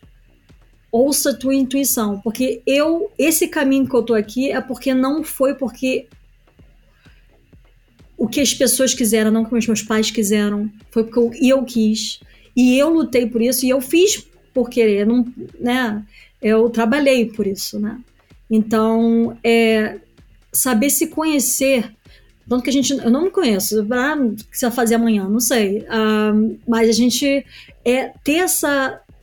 Ter esse, a conexão com você experimenta, realmente é o que eu quero. Mas a partir não é, não é ter uma imaturidade de fez uma semana, ah, não quero, é tão difícil. Não, você tem que realmente, né, quando eu fiz web design foi super difícil, mas eu trabalhei, cheguei num momento que eu já estava profissional, eu é isso que eu realmente quero fazer por mais 10 anos, 20 anos? Não. Então é tá sempre a vida muda tanto, e a gente falou um pouco sobre isso, né? Que um era web design, agora é app design, é tudo mídia. Agora é, tudo UX, uma, agora a onda é tudo, é, é tudo mídia, né? Uma mídia, né? Mas não é o pensamento. O, a conceituação e a racionalidade e a sensibilidade de design ninguém vai tirar, né? Se você exercitar isso, e essa é a base de todos, todas as mídias de design se eu posso fazer. Porque a identidade visual você faz a base e depois você põe em várias né, a, em várias aplicações, né, no caso. Eu não necessariamente preciso hoje em dia ser web designer para entender o design. Eu faço, eu tenho o UX designer, mas eu não sou web designer que eu vou trabalhar todo dia com UX design. Então eu não vou saber especific... eu não vou estar tá mais como eu estava no passado, é, quando eu tinha os 20 anos, 19 anos de idade, né? Não vou. E não tem necessidade também. Ah, não tem como você ter ser tudo, né? Então, e, mas eu acho que a minha intuição é que me trouxe aqui. Eu tenho muito especialmente a Rejane, que falou não para Nova York, falou não para HBO, eu sou muito orgulhosa dela. Não só orgulhosa pela Rejane que falou não para o pai, mas orgulhosa para a Rejane que falou não para HBO ainda mais, porque é um poder, né? Trabalhar na HBO era um eu teria um, um título, vamos dizer, tá, moro em Nova York, especialmente para aquela época, ainda mais snob ainda, tá, eu veio de Nova York, blá blá blá. Né? E eu falei não para isso, por eu entender que eu não ia ser feliz. E, e se eu não estivesse falando não, eu não teria ido para Holanda, que foi que eu encontrei o caminho que eu tipo, eu não sei, minha vida sem ter passado pro estúdio do Umba, né, conhecido aquelas pessoas, ter tido realmente conectado com a designer que eu poderia ser, que eu não teria essa perspectiva, eu estaria muito mais no business, né, na, na HBO, nada contra, nada, tudo cada um tem o seu caminho, né? E o que é bom para mim não vai ser bom para é você. não é, é, nenhuma fórmula, mas a fórmula para mim foi eu realmente estar tá conectada com meus sentimentos e saber o que, que eu precisava e não o que eu queria como mimada, mas sim como o que vai o longo tempo. Será que isso realmente eu vou conseguir sustentar, me sustentar é, maturamente com isso? É coragem, então, né? Nossa, foi uma coragem. Coragem, tem. É. Muita coragem. Morar fora, e tem vezes, muita coragem. E às vezes não, tu não, assim, tu já levou, deve ter levado isso pra análise, mas aquela coisa assim de, às vezes tu te enxerga que tu não tá no, tu sofre ainda, que nem tu acabou de dizer, né? Pô, sofro ainda, ainda tô me equilibrando e tal. Às vezes tu não olha e pensa assim, puto, uh, será que eu fiz certo de não aceitar? Isso rola? Já rolou alguma vez? Rola. Ou... Tem, tem vários clientes, tem coisas de clientes que eu falei, que eu, eu falei não por medo, e eu, uhum. me, eu me pergunto por que, que eu falei, não, eu tive. Eu tenho uma imaturidade, imaturidade não ser imatura, mas ainda na não experiência do business. Uhum. Então, às vezes, eu, eu já tive oportunidades que eu falei, se eu tivesse uma armadura no meu estúdio, tivesse, eu teria uma outra atitude. Que hoje em dia eu já vi que eu já perdi tudo, mas você tem que perder para você é, entender também. Mas não necessariamente ainda tô lá eu sei que ainda tenho muitos problemas nisso e que um, eu tenho que ajustar e melhorar. E... Mas tu pensar que bom, né? Que tem coisa para evoluir ainda, né? Porque se já tivesse evolu evoluído tudo. Ninguém evolui fazer, tudo, né? né? Até sempre é, tem sempre existe. outro patamar, uma outra coisa, sempre, uma outra. Sempre. Mas, é, pois é. Regiane, é obrigado, meu, obrigado demais por esse papo. Uma longa uh, história, hein? Nossa uma senhora, longa história. Isso, isso, que eu sei que tu não aprofundou em vários não. pedaços, porque senão a gente ficaria a tarde toda aqui falando. É, chega, e obrigado né? chega. por tu ter. Cara, tu é uma pessoa muito legal, muito acessível, muito simples e com dramas, cara, de que, que ressoa, velho. Eu fiquei muito feliz agora, assim, de ouvir esses dramas, porque pô, se pessoas que nem assim chegaram nesse nível que tu tá, sabe? E olha e também tá sofrendo com isso. Então, cara, pô, imagina quanta gente não sofre. Então é legal as pessoas ouvirem também, que é, que é normal, né? Se identificarem nisso também. Que faz parte, faz parte do jogo. A vida é assim, a gente tem que ir evoluindo conforme conforme dá pra gente, né, naquele momento, e escutar a intuição da gente. Isso é uma coisa também que eu fiz na vida e não me arrependo. Assim, volta e meia me arrependo naquele, naquele momento, assim, né, de É, porra, devia ter ficado lá naquela merda daquele TI, porque, sei lá, mas são pequenos momentos que depois eu tô terminando um trabalho agora de identidade, olhando para ele aqui, pensando, porra, cara, é isso que eu gosto de fazer, sabe? É, é isso que me dá tesão de fazer. Então isso não tem preço. Eu acho que tem que ir atrás mesmo de, de. se tu tem o privilégio de poder fazer isso, vá, né? Adorei. Regiane, obrigado, tá? Obrigado de Obrigada coração. você. Vou Tudo deixar marcado aqui o. Vou deixar marcado o Insta da Regiane, vou deixar marcado também o livro. Onde é que compra o livro? Na Amazon? Na Counterprint. Também tem na Amazon, na... mas a. Counterprint tá. é mais. Acho que é mais é, mais acessível. Tá, vou botar aqui, vou marcar aqui também pra gente, todo mundo comprar. E queria te agradecer. Obrigado, obrigado de coração também você que tá escutando aqui até o final. E a gente se vê na próxima. Beijão. Beijão, obrigada. Tchau, tchau.